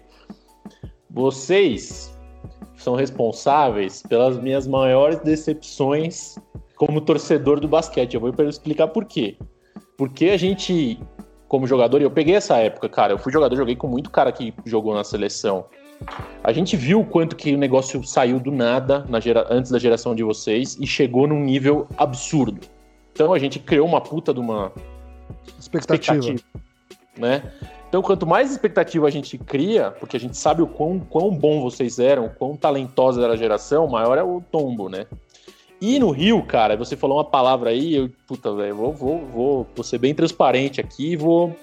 Se não puder responder, fica tranquilo. Mas no Rio, que foi talvez o grande momento do basquete brasileiro ali, como spotlight ali, de estar tá nas luzes e tudo mais, aconteceu tudo aquilo. E você era o bombeiro do time, você e o senhor Vitor Benite. Vamos falar a verdade aqui. Entendeu? Então, assim, o negócio tava apertando, colocava Guilherme Giovannone, Vitor Benite, e aí o time dava uma mais ajustada e tudo mais. Só que naquele fatídico dia, não aconteceu isso. Vocês não. Aconteceu algum problema, porque no primeiro tempo vocês acabaram com o jogo. Depois acabou que a minutagem ficou limitada, mas enfim. Na tua percepção, cara, a gente já escutou alguns dos seus colegas aí. O que, que não, não foi naquela, naquele momento do Rio, que era o grande momento do basquete tanto em exposição quanto físico, técnico. Não sei, a minha impressão, né? Cara, era, era Cara, um momento pra todo mundo. Né? Londres também, né? Londres também. Acho que Londres, Londres também foi, foi. velho. A Londres entregou. Londres foram bem pra caralho. É, entendeu? É, Londres acabou terminando em quinto, né? É, acabou saindo na, nas quartas. Exato. É, cara, assim, é, é, é, a gente ca caiu num grupo de filha da puta, vou começar por aí, né? É, o time mais fraco ali era a Nigéria, que tinha cara que tá, tá na NBA hoje. Né? Então aí você tinha. Aí a gente vai jogar um primeiro jogo contra a Lituânia, um timaço da Lituânia. E, puta, aquela estreia em casa. Pra você ter uma ideia, é, ali, aquele time, nunca ninguém. Olha só que eu vou falar pra vocês, hein? E, e a maioria é veterano. Mas nunca ninguém. Ah, não, tinha, alguns jogadores tinham mas a maioria, que eu sei que, que, que não estavam no PAN do Rio, a maioria nunca tinha jogado um torneio, com a sele... um torneio oficial com a seleção brasileira em casa. Era uma estreia. Sim. Aí era uma Olimpíada, era no Rio e tal. Uh, você tem uma certa ansiedade e, e, e, nós pagamos o preço dessa ansiedade. Os caras abriram 30 pontos e, e aí faltou gasolina para final, para virar no final. Se fosse 20, a gente tinha virado. Sim, não, porque foi pau a pau. É. Né? No final foi no pau. Aí depois, aí você teve o, a, a, vitória contra a Espanha, super importante, cara, no, no último segundo. Putz, eu tava nesse. Eu tava do lado não, da. Não, a gente tava em vários desses jogo. jogos. Né? eu acho que tava em quase todos. Todos os. A gente, putz. Então, assim, cada jogo foi uma história. A Croácia com o Bogdanovic fudendo a gente, para falar o português, claro. Né? E, e, essa história do, do, do, do, do Benite era engraçado, porque o Benite era meu companheiro de quarto. Uhum. Né? E, e eu chegava, depois de dois, três jogos assim, eu cheguei para ele e falei, Vitão, será que vai ter um dia que a gente não vai entrar na fogueira? Que a gente vai entrar, vai estar tranquilo? Aí, tá vendo? Porque a gente entrar, e a gente sabia disso. Sim. Né? E ele tava super bem. E, e eu, para te falar bem a verdade, acho que isso eu nunca falei em nenhuma entrevista, mas vou falar aqui com vocês. É, eu tava com foda-se bem ligado. Um foda-se no, no, bom sentido, tá? É, que eu sabia que. Eu já sabia que era meu último torneio com a seleção. Então eu estava querendo aproveitar ao máximo, claro que eu queria, almejava, medalha, tudo. Mas, cara, entra e, e vai para cima, e agressivo, sabe? Tava, tava leve, tava leve. Sim. Né? E eu acho que isso foi um dos motivos que eu ter jogado bem também. É... E, e aí, cara, a gente teve o jogo com a Croácia, depois o jogo com a Argentina, que a gente não faz a falta na última bola. E isso que foi que fudeu. Se a, gente, a falta era para ter sido feita ali no Ginóbili. A hora uhum. que ele tá jogando pick and roll, sai, dá uma joelhada nele ali, sente uma, uma paulistinha boa, vai arremessar o lance livre sentindo a paulistinha. Tá ótimo. Depois eles pegam o rebote, a hora que eu saio no Sony, eu vou com o joelho no Sony. Eu vou. Eu bato o joelho nele, o juiz deixa passar porque ele quica. A partir do momento que ele monta o arremesso, eu não faço mais a falta. Sim. Aí eu, aí eu deixei pro azar, né? Falei, vamos. Só que a bola ainda dá um kick no aro. E aí, cara, e aí eu até vou defender o Nenê. O Nenê que tava no rebote. Na NBA você não pode fazer isso. Sim. E ele, 20 anos de NBA, cara, a cabeça dele tá ligada a não posso pegar. Automático, né? Já tá no é, automático. Automático. Né? Porque você bate no ar e pum, acabou o jogo. Tchau. Né? É, e aí, putz, aí, cara, aí você fica com aquele gosto de cabo de guarda-chuva na boca. Porque foi o que a gente saiu. Né, infelizmente. Porque aquela vitória ali, a gente, a gente saía do grupo em terceiro. E a gente ia jogar contra a Austrália na, nas quartas de final, cara. Que vocês tinham ganho o jogo antes da, de começar a Olimpíada foi um passeio. O time do Brasil encaixava com a Austrália. Sim, Eu lembro exatamente. disso. Eu lembro disso. É. Exatamente. Cara, assim, de novo, eu, eu, sou muito grato e ao mesmo tempo muito puto todo esse momento, porque é, quando eu comecei a jogar basquete, e eu, eu, eu, meio cagava pra seleção adulta, assim sabe? Eu queria saber da seleção. Eu peguei todas as seleções de base, eu tive esse prazer aí de participar de todas as seleções de base, de cumprir esses ah, ciclos, etc. Então, eu, meu foco era esse, assim, puta, molecada, pô. E aí já começa aquele papo, pô, quando, mole... quando que a gente vai despontar? Quando que o meu parceiro aqui vai jogar adulto?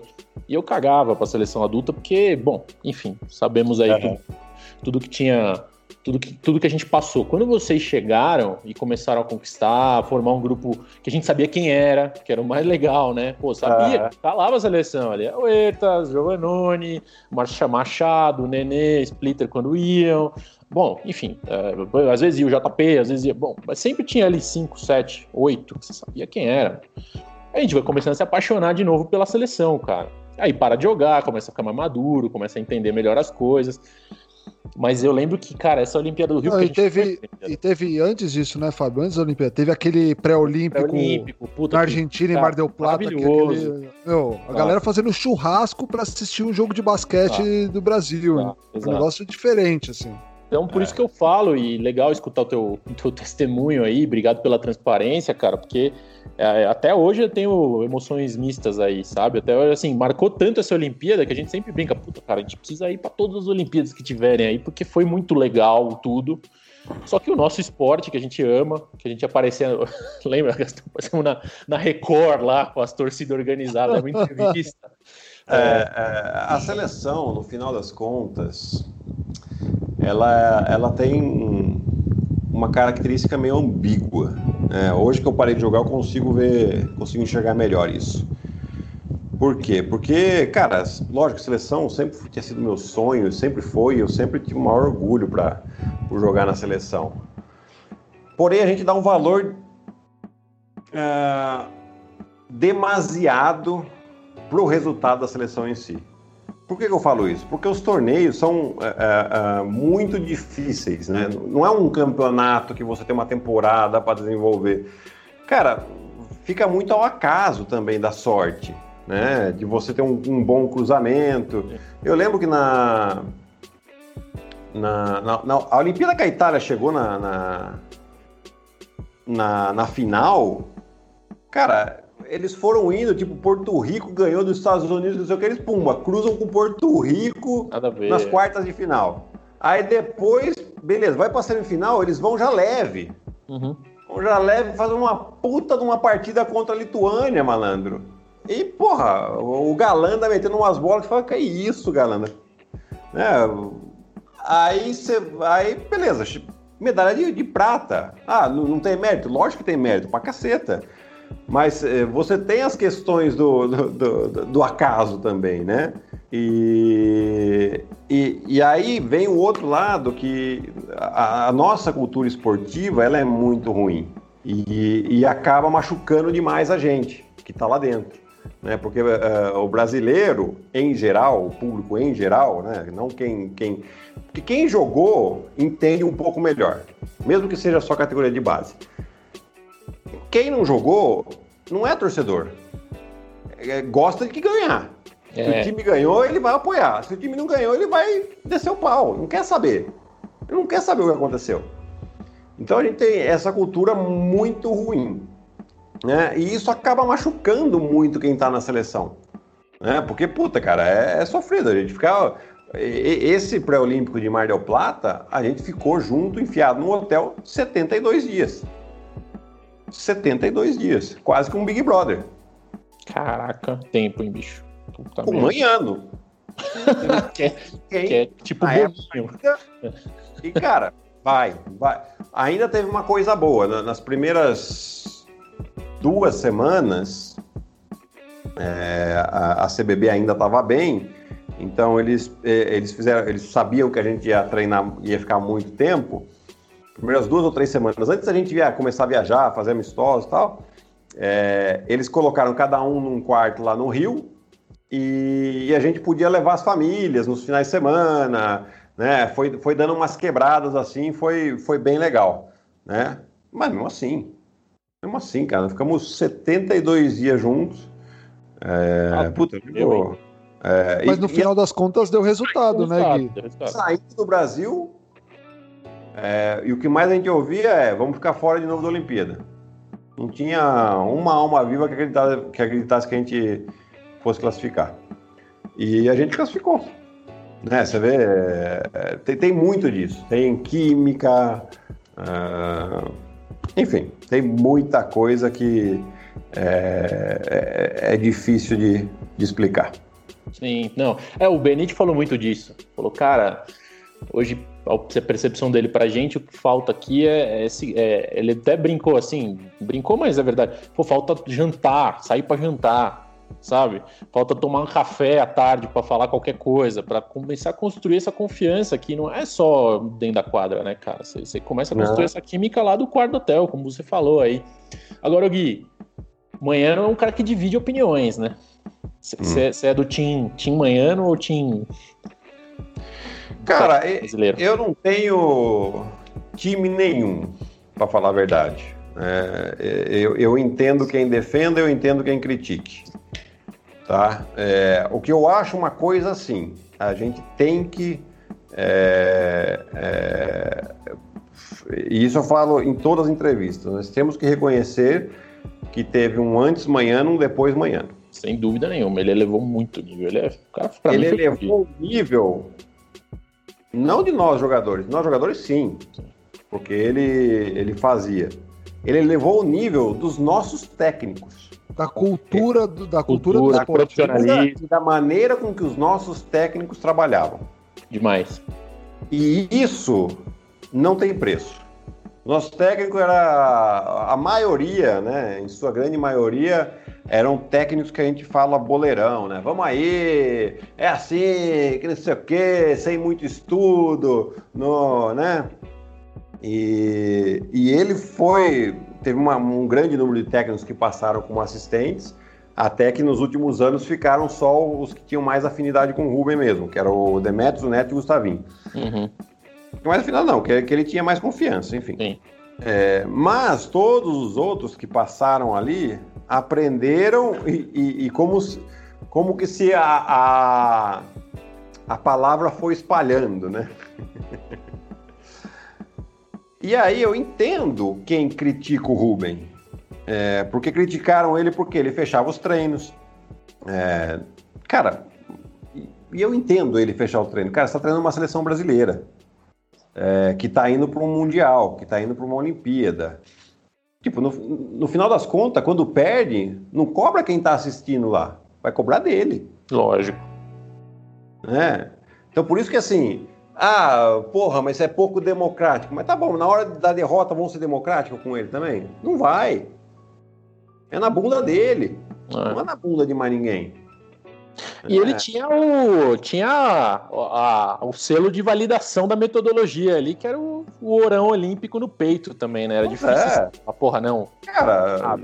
de 92 para cá, tem uma única seleção que não se chama Estados Unidos que ganhou medalha de ouro. É do cara. Sim, sem dúvida. Ah, mas tem Ginó, Mamassi, mas é que. Fala o que você quiser, amigo.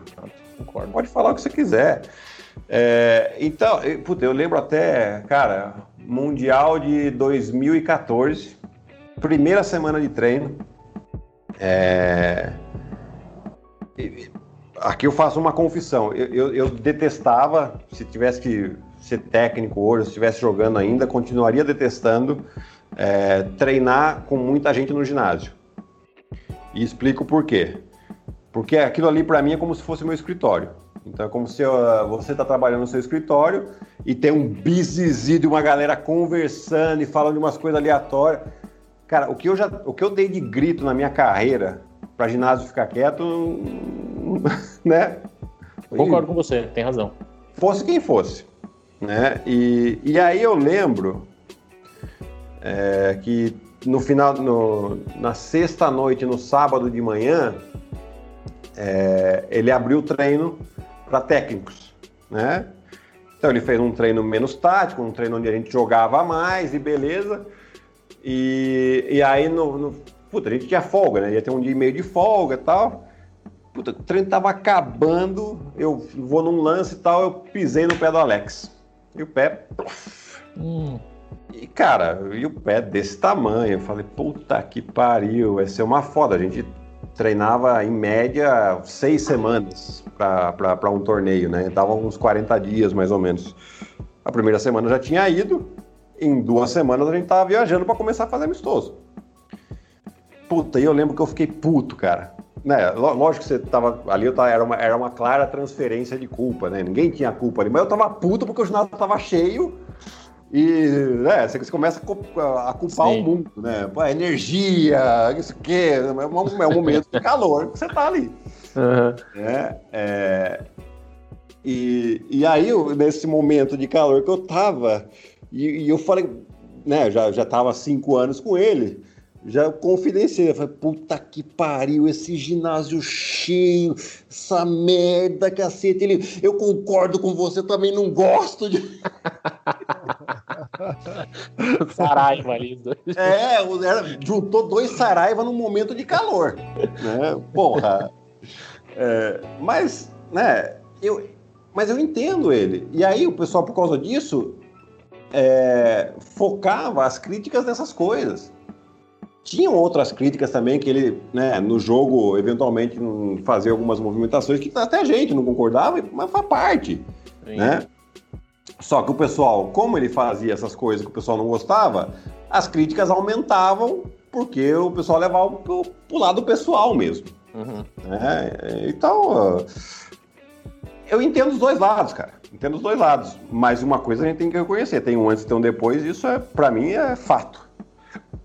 Eu concordo, eu concordo. Acho que já começou com, com o tal do Monte lá, né? Sim. ele já começou a profissionalizar um pouco mais o negócio aí, deixar os caras mais conscientes. E mais o Manhano veio para para transformar de novo. Ele fez parte dessa geração que transformou e fez a gente de novo falar, e fez os caras respeitarem o Brasilzão, meu. Vocês iam para quadra lá, meu, se era a Sérvia, a Grécia, a Lituânia, qualquer que seja, os caras olhavam e falavam, opa, hoje o bicho vai pegar aqui. Não era. Não, e, não era e é uma coisa e é uma coisa que o. Acho que foi o Huertas que conversou com a gente aí. Ele falou assim: Meu, nós ganhamos de todas as seleções. É.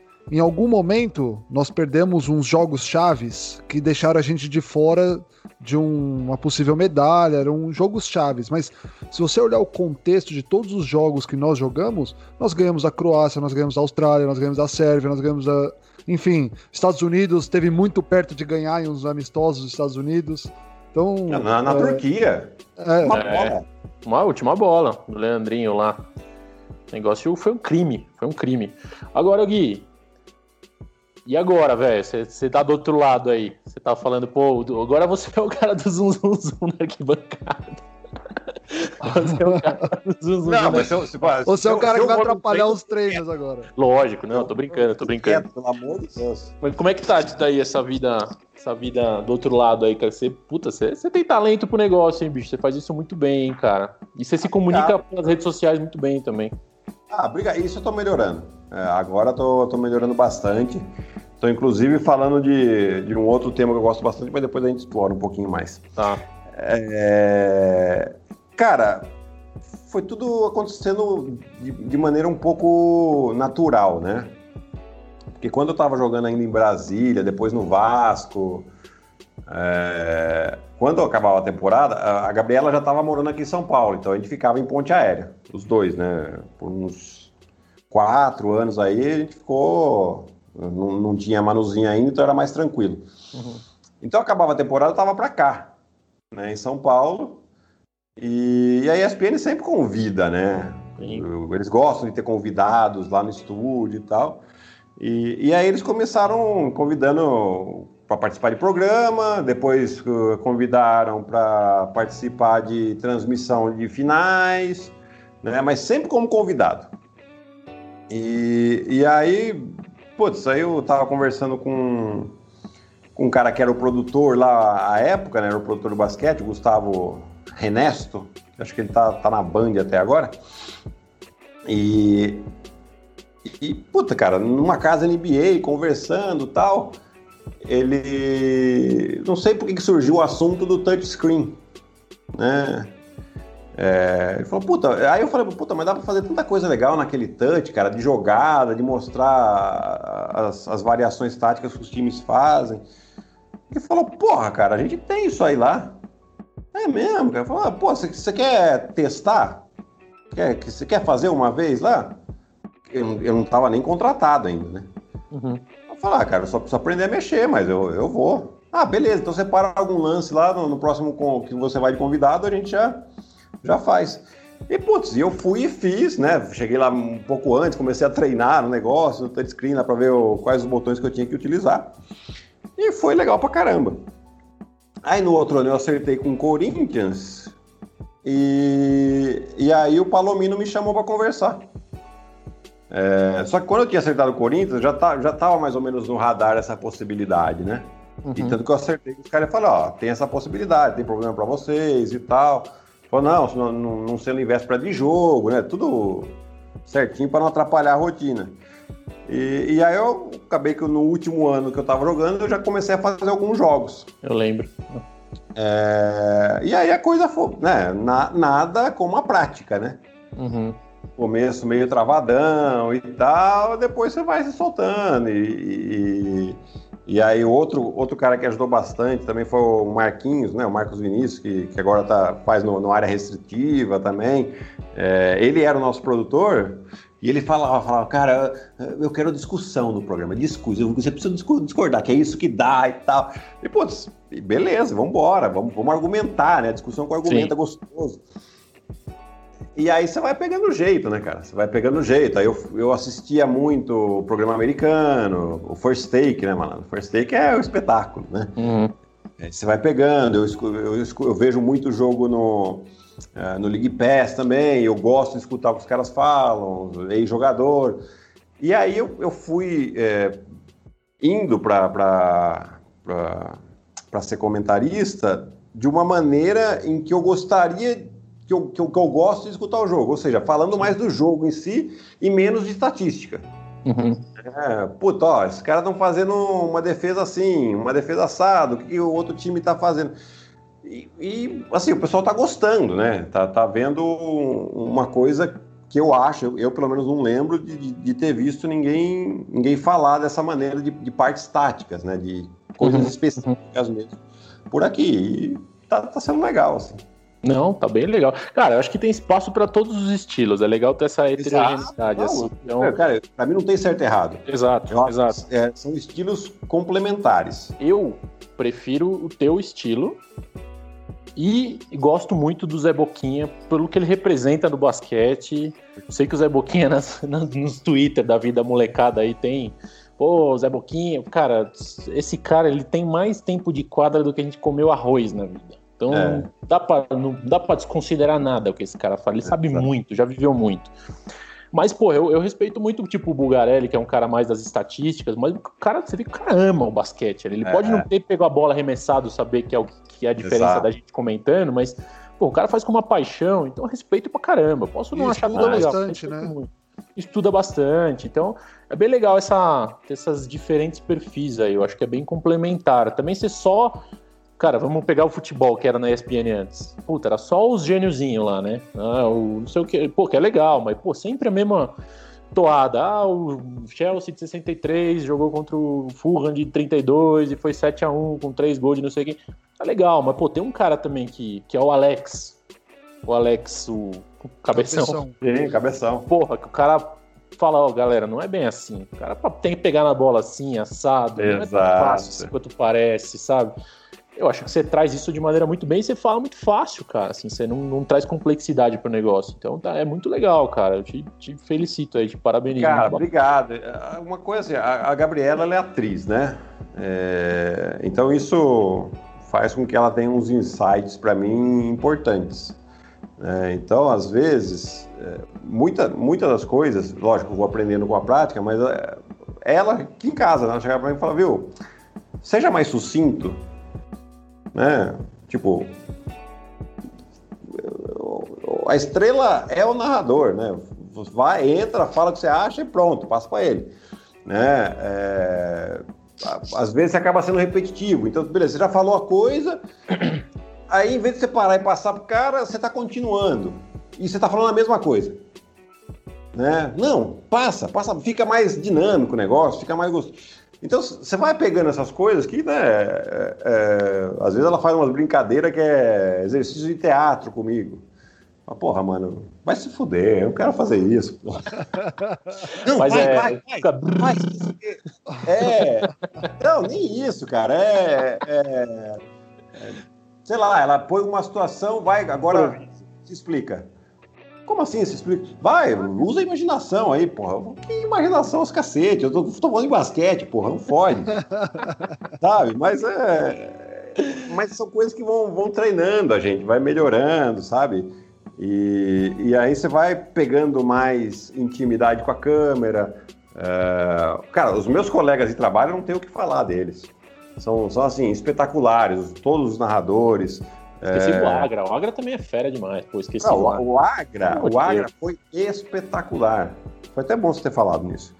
Porque quando eu comecei, é, eu, eu, fazia em duplas, né?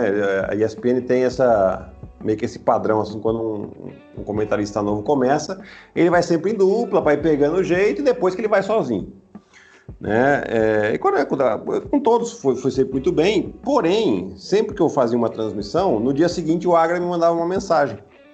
Uhum. Ó, oh, tava vendo o jogo aqui, achei legal, você fez legal isso, do jeito que você tá fazendo assim, presta atenção um pouco mais nisso, assista o jogo de novo, sabe? E foi sempre dando uns toques muito legais, assim, né?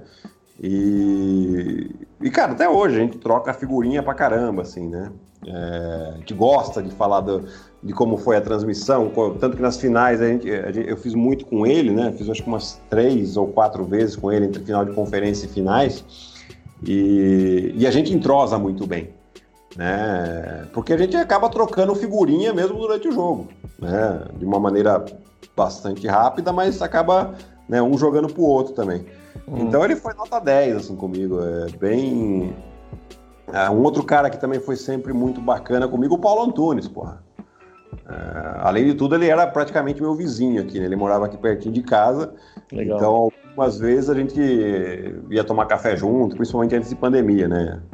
ficava trocando ideia de tudo um pouco, falava um pouco da TV, falava, falava dos nossos investimentos, que ele também gosta.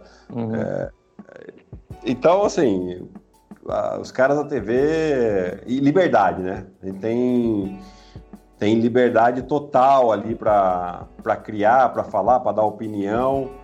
É, alguns pontos que não tem a ver com esporte, eles pedem para a gente ter atenção, né? Mas em relação à modalidade mesmo, cara, nunca tive um A. Nunca tive dos caras, assim. Outro dia até fiz um comentário uh, no Twitter em relação à política. Veio, veio um cara falou: Cuidado, hein, que a TV vai, vai, vai, vai, te repreender, né? Puta, mas na hora eu falei, cara, chance zero, nunca aconteceu isso, nunca me falaram nada, você pode ficar tranquilo. E, e dito e feito, não aconteceu absolutamente nada. Os caras dando total liberdade pra gente. Demais, demais. Ô Gui, deixa eu te perguntar uma coisa assim, agora como, como um ex-jogador e trabalhando do outro lado, talvez agora como jornalista, mas trabalhando com basquete, mas sem ser jogador. Como que você vê, eu gosto de perguntar sempre isso para todos os ex-jogadores e aqueles que já estão no processo final da carreira, como que você vê o, a próxima geração? Como que você vê o futuro do basquete? São duas está, perguntas está... bem diferentes, viu? Pode parecer parecida, mas é bem diferente. Está em boas mãos. É, estão, o basquete brasileiro está em boas mãos. O que, que você vê que poderia melhorar para as próximas gerações? Aquilo que você passou e você fala assim: eu não quero passar por isso de novo. Eu, esses, a molecada precisa acontecer algo diferente para que ele para que não para que não repetir os mesmos erros que tiveram no passado, algo assim. Cara, bom, vamos lá. Primeira pergunta, como eu vejo a próxima geração? Eu acho que a gente, como torcedor e amante do basquete, a gente pode sofrer um pouquinho nesses próximos anos. Não porque eu não acredito na nova geração. Não, eu acho que temos ótimos valores aí. Uh, o Caio, o Gui Santos, uh, Iago, um, Lucas Dias, Didi. É, você vê, são ótimos, ótimos jogadores, né? É, mas eles precisam de, de, de, de tempo, de cancha, e, e, eu falo isso porque a gente passou por isso. Nós hum, fizemos uma renovação meio que forçada com a gente lá, colocaram 10 moleques em quadra, vai! É, e nós fomos, do jeito que dava, mas fomos. Né? Sem classificar, tomando porrada daqui e dali, e beleza. Né? É, porém, eu acho que eu espero que esses garotos abram a cabeça e queiram sair um pouco do país também. O Didi já pegou, já foi para a Austrália, tá ótimo. Tomara que ele ache um lugar no Pelicans para ele poder jogar. Uh, a gente tem ah, o Caio Pacheco, que está na Argentina, né? O Caio que é filho do, do Álvaro, pô. E, a gente entrevistou e... o Caio aqui, Jag. É, pô, o Caio, assim, o Caio eu conversei muito pouco com ele, mas eu sou amigo do pai, né? É, eu tô naquela época eu já joguei, pô, eu joguei é, com seu né? pai, pô. Tamo nessa. Merda isso. É... O, o, pai do Gui Santos também você jogou é, com o David. Joguei com o pai do Gui Santos também. Puta que aliás, nem dá pra saber quem que é quem ali, né? Puta merda, é igualzinho, bicho. É incrível, é impressionante. Clone. Impressionante. E, tá, e, foi, e foi até bom, cara, porque eu retomei o contato com o Álvaro, né? Nesses últimos meses, assim, é, através do Caio mesmo, né? Trocando mensagem com o Caio, eu falei, porra, me passa o telefone do seu pai, faz tempo que eu não falo com ele e tal. É, então, assim, sai para o mundo, vai, vai levar castanhada, vai continuar evoluindo, porque é onde esses caras vão ganhar casca para jogar internacionalmente com a seleção. Agora, o futuro da, da, do basquete brasileiro já é outros 500, né? Porque, por que eu falo isso? Porque hoje os nossos problemas são os mesmos problemas de 30 anos atrás, que é a nossa base, né? Nossa base não é bem trabalhada, pode falar o que for. Uh, e tem um motivo claro disso. Tem alguns motivos, mas um deles é porque uh, o técnico geralmente ele é pressionado para ganhar o sub-13, sub-14 e sub-15. Uhum. Ele não é pressionado para desenvolver o garoto. Uh, então ele vai fazer aquilo que funciona, mesmo que o garoto não evolua porcaria nenhuma. Mas ele ganha, ganha o emprego dele, o diretor está feliz, porque a chapa do, do, time dele lá tá, tem um motivo mais para ganhar mais voto, E o basquete. Sim. A gente discute muito isso aqui, cara. A gente já discutiu bastante. É... E é um dos diagnósticos claros, né? É... Desenvolvimento está é... em segundo plano. Primeiro plano tá o, o, preciso manter meu emprego aí, e isso vai dar uma Enquanto... ferida. De... E, e, outro ponto que, que acaba sendo grave, e agora vai mudar um pouquinho isso, né? Porque já tem algumas legislações aí que que tá, que tá mudando um pouco isso, é, é a exigência do, da, da carteirinha do CREF para poder ser técnico. O que é a carteirinha do CREF? Né? É o Conselho Regional de Educação Física. Uhum. Então, o cara, para ele poder ser técnico de basquete, ele precisa ter um diploma de educador físico. É, então, teoricamente, eu com 15 anos de seleção, quatro mundiais, duas Olimpíadas, eu não posso ser técnico. Mas o cara que teve uma carga horária de, não sei, 20, 30 horas na faculdade de basquete, ele é capacitado. É foda. O cara viu mais então, folclore do que cara, basquete e, na faculdade. Cara, e, e assim, eu não sou contra o educador físico, hum. muito pelo contrário. É, é, todo técnico de basquete precisa de um preparador físico do lado. É, é essencial hoje em dia.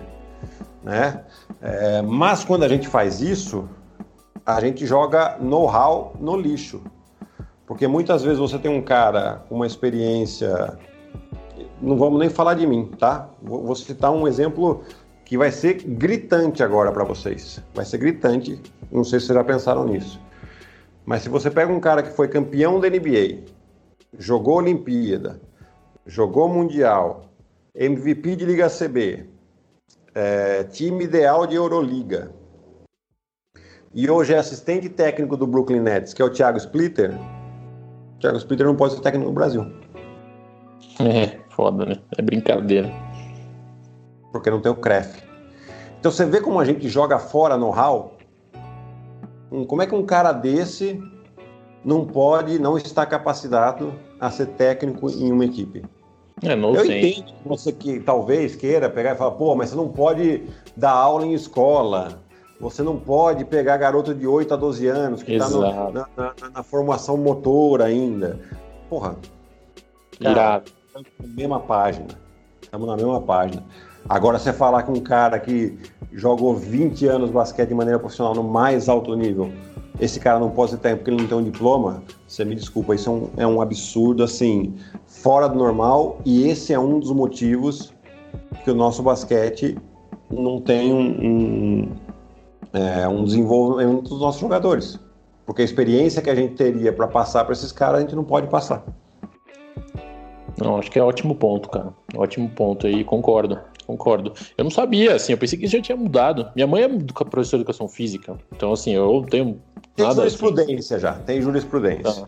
Tá. tá? É, tem também é, o Sindicato dos Atletas de Futebol aqui de São Paulo, é, tem a jurisprudência já, eles já têm tudo é, transitado e julgado, é, que eles fizeram uma coisa para os ex-jogadores de futebol poderem virar técnico. Uhum, uhum. Eles ganharam isso. Uma vez que você faz pro futebol, que diferença tem no futebol e basquete? É esporte, mesma Sim. coisa. Então, é legislação trabalhista, né? É legislação trabalhista e não importa qual a modalidade. Exato. Então, é... mas é, você, tem uma, você tem uma briguinha aí para enfrentar. Mas uh, hoje o CREF não pode mais falar nada. Entendi. Aqui, eles não espalham muito isso, né? Porque, Sim. na verdade, é uma reserva de mercado.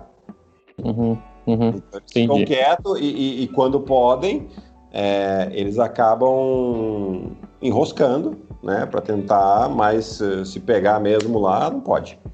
Entendi. Não pode falar nada. Então já tem. Até todo mundo fica sabendo, já foi, né? Entendi. Pô, é, esse é um bom ponto. Eu não tinha pensado nisso. Acho que é, acrescenta, né, Gastão, mais um ponto aí aos nossos diagnósticos do, dos, é. dos porquês, né? Ô, ô Gui. No, no final do ano, no final do ano a gente vai ter que fazer um resumo exato, de todos os prós e contras e chegar à conclusão, exato. exato. Aí a gente faz uma apresentação para as pessoas. É, quando eu comecei a falar da ESPN, você falou assim: ah, pô, inclusive tem uma outra coisa aí que depois eu quero explorar. Que que, que é? Não, é eu tenho começado a fazer você deve ter visto no, no, no meu Instagram, principalmente, um conteúdo sobre investimentos, né? É, é, é uma coisa que eu gosto bastante. E até a Gabriela insistiu, né? Faz tempo que ela insiste, na falar a verdade, nisso.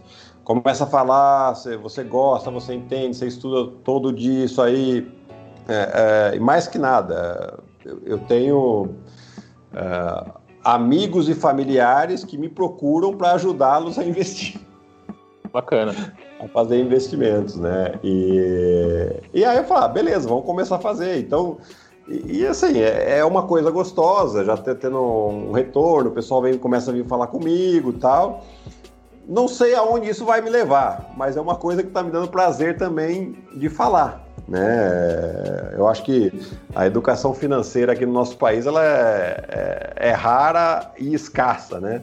E, e, quanto mais a gente puder falar sobre, sobre o, o assunto, é, eu acho que é uma maneira até da gente melhorar a, a, as nossas questões políticas e sociais. Né? o pessoal começar a entender melhor como é que funciona essa questão do ah, tem dinheiro, não tem dinheiro, para política, não sei o quê. Se a gente não tem educação financeira, a gente nunca vai. Um cara lá fala, ah, mas tem dinheiro. Eu vi lá no, no, no orçamento, tem 17 milhões lá. Pô, mas esse 17 milhões já está comprometido, não dá para gastar. Né? Então, tem uns candidatos que estão que meteram outra, essa. Não. E outra coisa também, né? Assim, você começa a entender o que as ações políticas refletem no, na saúde financeira do país, né? Uma, às vezes, uma ação política, uma ação de, um, de, de alguém faz com que né, toda uma situação, uma situação econômica mude de um dia para o outro por, por uma por uma ação de um político, por uma ação política feita por alguém, assim. Então, isso é Exato. é importante porque. Sabe o que eu acho mais legal nisso, Gui? Eu acho que é um.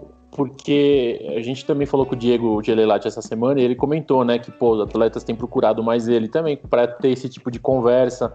Eu acho que não é um nicho, né? Não dá para ser, puta, eu vou falar de investimento para atletas. Aí é nesse tamanho. Mas eu acho que começa a abrir a cabeça dos caras, né, velho? Eu vi um, um ídolo Sim. aí falando disso, falou, opa, meu, eu vou jogando. e é tá essa a ideia, cara. É essa a ideia. Porque. É, e aí é a experiência própria. Hoje. É, eu tenho uma tranquilidade para escolher o que eu quero fazer, porque eu tive esse pensamento lá atrás. Sem dúvida. Né? Não porque eu tive esse pensamento mês passado. Né? Hoje, cara, é, é, é assim, a gente na ESPN é um contrato que, que, que, é por jogo, né? não é um salário fixo. Né? Então, por exemplo, no mês de novembro não teve jogo. Sim. Eu não recebo a mesma coisa que eu recebi no mês de outubro. Né? E, e por que, que eu estou numa tranquilidade? Porque eu tenho meus investimentos que me mantêm. Uhum. Né? E, e, e aí é, é, essa mensagem que eu quero passar para esses caras, né? para os atletas é, mais novos, para todos os atletas. Né? Porque a carreira acaba. E quando a carreira acaba. E cedo. Cedo, e você tem que se reinventar vivendo um luto, porque quando a carreira do basquete apaga, é, acaba, é. você tem que viver um luto. É como, é como se você morresse. Primeira é, morte é um do atleta é, é isso. Exato. Né? Exatamente. Né? E ao mesmo tempo, você já tem que pensar, puta, as contas não param de chegar. Sim. Então, se você não está bem estruturado, você pode sofrer muito. E, e, e é nesses momentos em que uh, casamento acaba, uh, acontece briga em família, porque eventualmente o atleta ganhava bem e ajudava, não sei, os pais, agora não ganha mais, para de ajudar, briga. Tem, tem muito, é, né? Porra, a coisa que mais história que tem é, é, é, é, questão financeira de atleta que ganha bem e a família. Cara, vocês não têm ideia. Vocês não têm ideia. Posso imaginar. Posso imaginar. Então, assim, é, é, quanto mais esses caras é, tiverem orientação e. Porra, e souberem ter a cabeça no lugar, cara. É, tipo, não requer muito requer disciplina, requer paciência. Isso sim. Porque depois, é, pode falar o que for, mas o atleta, por um, período de tempo, ele ganha bem. né? um atleta que joga em, em, em alto nível. Se ele tem paciência e disciplina, é só, depois disso, é, depois disso é só entrar no quarto dançando quando paga os dividendos, falou ele. É. exatamente, cara. É, é, e assim, é exatamente essa reação que eu quero, entendeu? Que o cara lembre disso, fala, puta, quando ele receber o primeiro dividendo dele, ele vai entender esse vídeo meu. Sim. Ele vai falar, caralho, que da hora, mano. Caiu um dividendo aqui, daquele investimento que eu fiz lá. Puta, meu. Acho que, porra, acho que é um caminho, hein? E, e é, cara. E é assim. Então eu, eu, eu gosto muito. É, vou continuar falando assim. E quem puder ajudar, eu vou ajudar. Tá certo. Eu acho irado. Acho uma puta eu, iniciativa. Acho também, ideia e acho, caramba. Que, e acho que faz parte também, né, Fábio, de todo esse processo que a gente vem falando nos últimos. Talvez as últimas pessoas que a gente conversou, de todo o processo de profissionalismo que o, que o, o basquete está passando. Os atletas estão sendo mais profissionais dentro da quadra, eles estão sendo mais profissionais. A gente conversou com o Diego Falcão, né? Então, assim, eles estão sendo mais profissionais fora da quadra no, no fora do treino, vamos dizer assim, fazendo alimentação, Sim. o treino fora da quadra. Então, e eles é a grande chance deles serem profissionais também na vida financeira deles, né? É, sem dúvida. É, é, é, é, eles poderem escolher o que vão fazer depois da carreira e não ficar refém do dinheiro. É, é, é essa a diferença.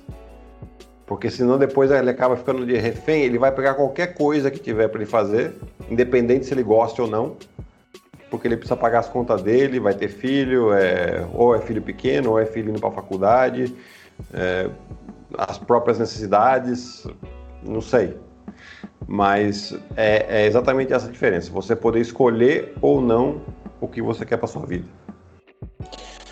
Cara, demais. Gui, cara, muito obrigado de verdade. Sim, eu tô. Falei off, offline, falo agora no ar. Sensação de êxtase aqui de poder falar com os nossos ídolos. É. Cara, quando a gente começou a brincar disso aqui, a gente nunca imaginou que a gente ia estar conversando com esses caras e é muita, muita felicidade, muita alegria mesmo. Já marmanjo poder ter esse tipo de contato. Então, cara, obrigado pelo tempo, obrigado pela transparência. Acho que é esse tipo de conversa que a gente gosta. Vai além do, do basquete, você tem uma história riquíssima, mas a gente consegue aí falar de várias coisas. É o que a gente imaginava te escutando na TV, um cara que tem muito conteúdo. Então eu te agradeço de coração pelo tempo e, bicho, continua nessa aí que tá muito legal. Te parabenizo outra vez. E quem, sempre que você tiver qualquer tipo de novo projeto, seja com basquete, seja investimento, quiser aí falar, também quiser mais bater papo, portas abertas aqui para você, sem dúvida nenhuma, cara. Porra, eu só tenho a agradecer ao espaço, ao convite também, né? É, como eu falei logo no começo, né? Falar de basquete para mim é sempre gostoso mesmo, né? É, ainda mais com, com quem é apaixonado. E, e cara, se acontecer de vocês estarem no Brasil ao mesmo tempo e pandemia já passou e a gente possa se encontrar de novo, uh, seria um prazer a gente tomar um café, tomar uma cerveja, sei lá o que vocês Bora. tomarem aí, a gente encontra e e grava um outro, se quiser, ou só para bater papo. Não, para bater papo, para bater papo. Eu volto pro Brasil agora, em definitivo, em janeiro aí, já vou, vou, vou, a gente combina alguma coisa aí. Ah, é? Onde você fica aqui? Em São Paulo mesmo? Em São Paulo, em São Paulo, São Paulo. Legal. E a gente bate um papo com calma aí. Gastão, quer, quer finalizar de algum jeito aí? Não, Gui, só queria agradecer e, cara, é, dizer que muito, a, muito da minha memória afetiva de basquete você fez parte da minha memória afetiva de alguma maneira. É, é, porque eu, quando era garotinho, 13, 14 anos, que às vezes a gente ia lá no Pinheiros e, e eu via você jogar como juvenil, porque é, quando a gente é mirim, a gente gosta de ver as categorias de base acima, é, né? e, então, porra, eu ia. Então, desde quando eu era criança, depois todo, depois todo o processo de profissionalização, jogando seleção brasileira, jogando todo esse tempo em Brasília. É, você faz parte da minha memória afetiva e, e, querendo ou não, o que a gente faz aqui, Gui, a gente faz por amor ao basquete, porque a gente não tem nenhum retorno financeiro, a gente faz porque a gente gosta. E, e é tão bom ter essas pessoas que fizeram parte da história do basquete podendo compartilhar essas histórias com a gente aqui. Então, porra, tô super feliz, tô vai ser vai ser um prazer agora ter todo o processo de editar isso aqui. Eu sempre falo pro Fábio que é um, é um karma para mim editar os vídeos, porque eu tenho que ouvir tudo de novo para editar. Esse vai ser, cara, com muito prazer que eu vou ouvir tudo e vou editar esses, esse, esse áudio, esse vídeo, porque foi, foi demais essa conversa aí. Obrigado mesmo. Imagina, cara, foi um prazerzão e, e, e, e é. A gente sabe que é bom quando a gente ficou aqui quase duas horas e passou. Assim, assim. exatamente. Então, exatamente. muito bom e mais uma vez, muito obrigado, pessoal. Não, obrigado você, cara. É, a gente deve sair aí nos próximos dias, talvez comecinho da semana que vem. A gente vai colocar nas redes sociais. Gui, ajuda a gente, falou, a gente é horroroso de redes sociais. Dá ah, uma, pode ficar tranquilo. Um repost lá, ajuda a gente a dar uma, uma propagada na, na conversa. Esse é o objetivo, não é ficar angariando. Não, ficar tranquilo. É, é o, tranquilo. Quanto mais gente escutar a gente conversando com, com cabeças como você, com histórias como as suas, é o que a gente quer. Esse é o objetivo. Tá bom? Então, obrigado de novo. Gastão, caraca, hein? Mais uma e dessa vez daquelas, né? Até a próxima, um abraço, tchau. Tchau, valeu.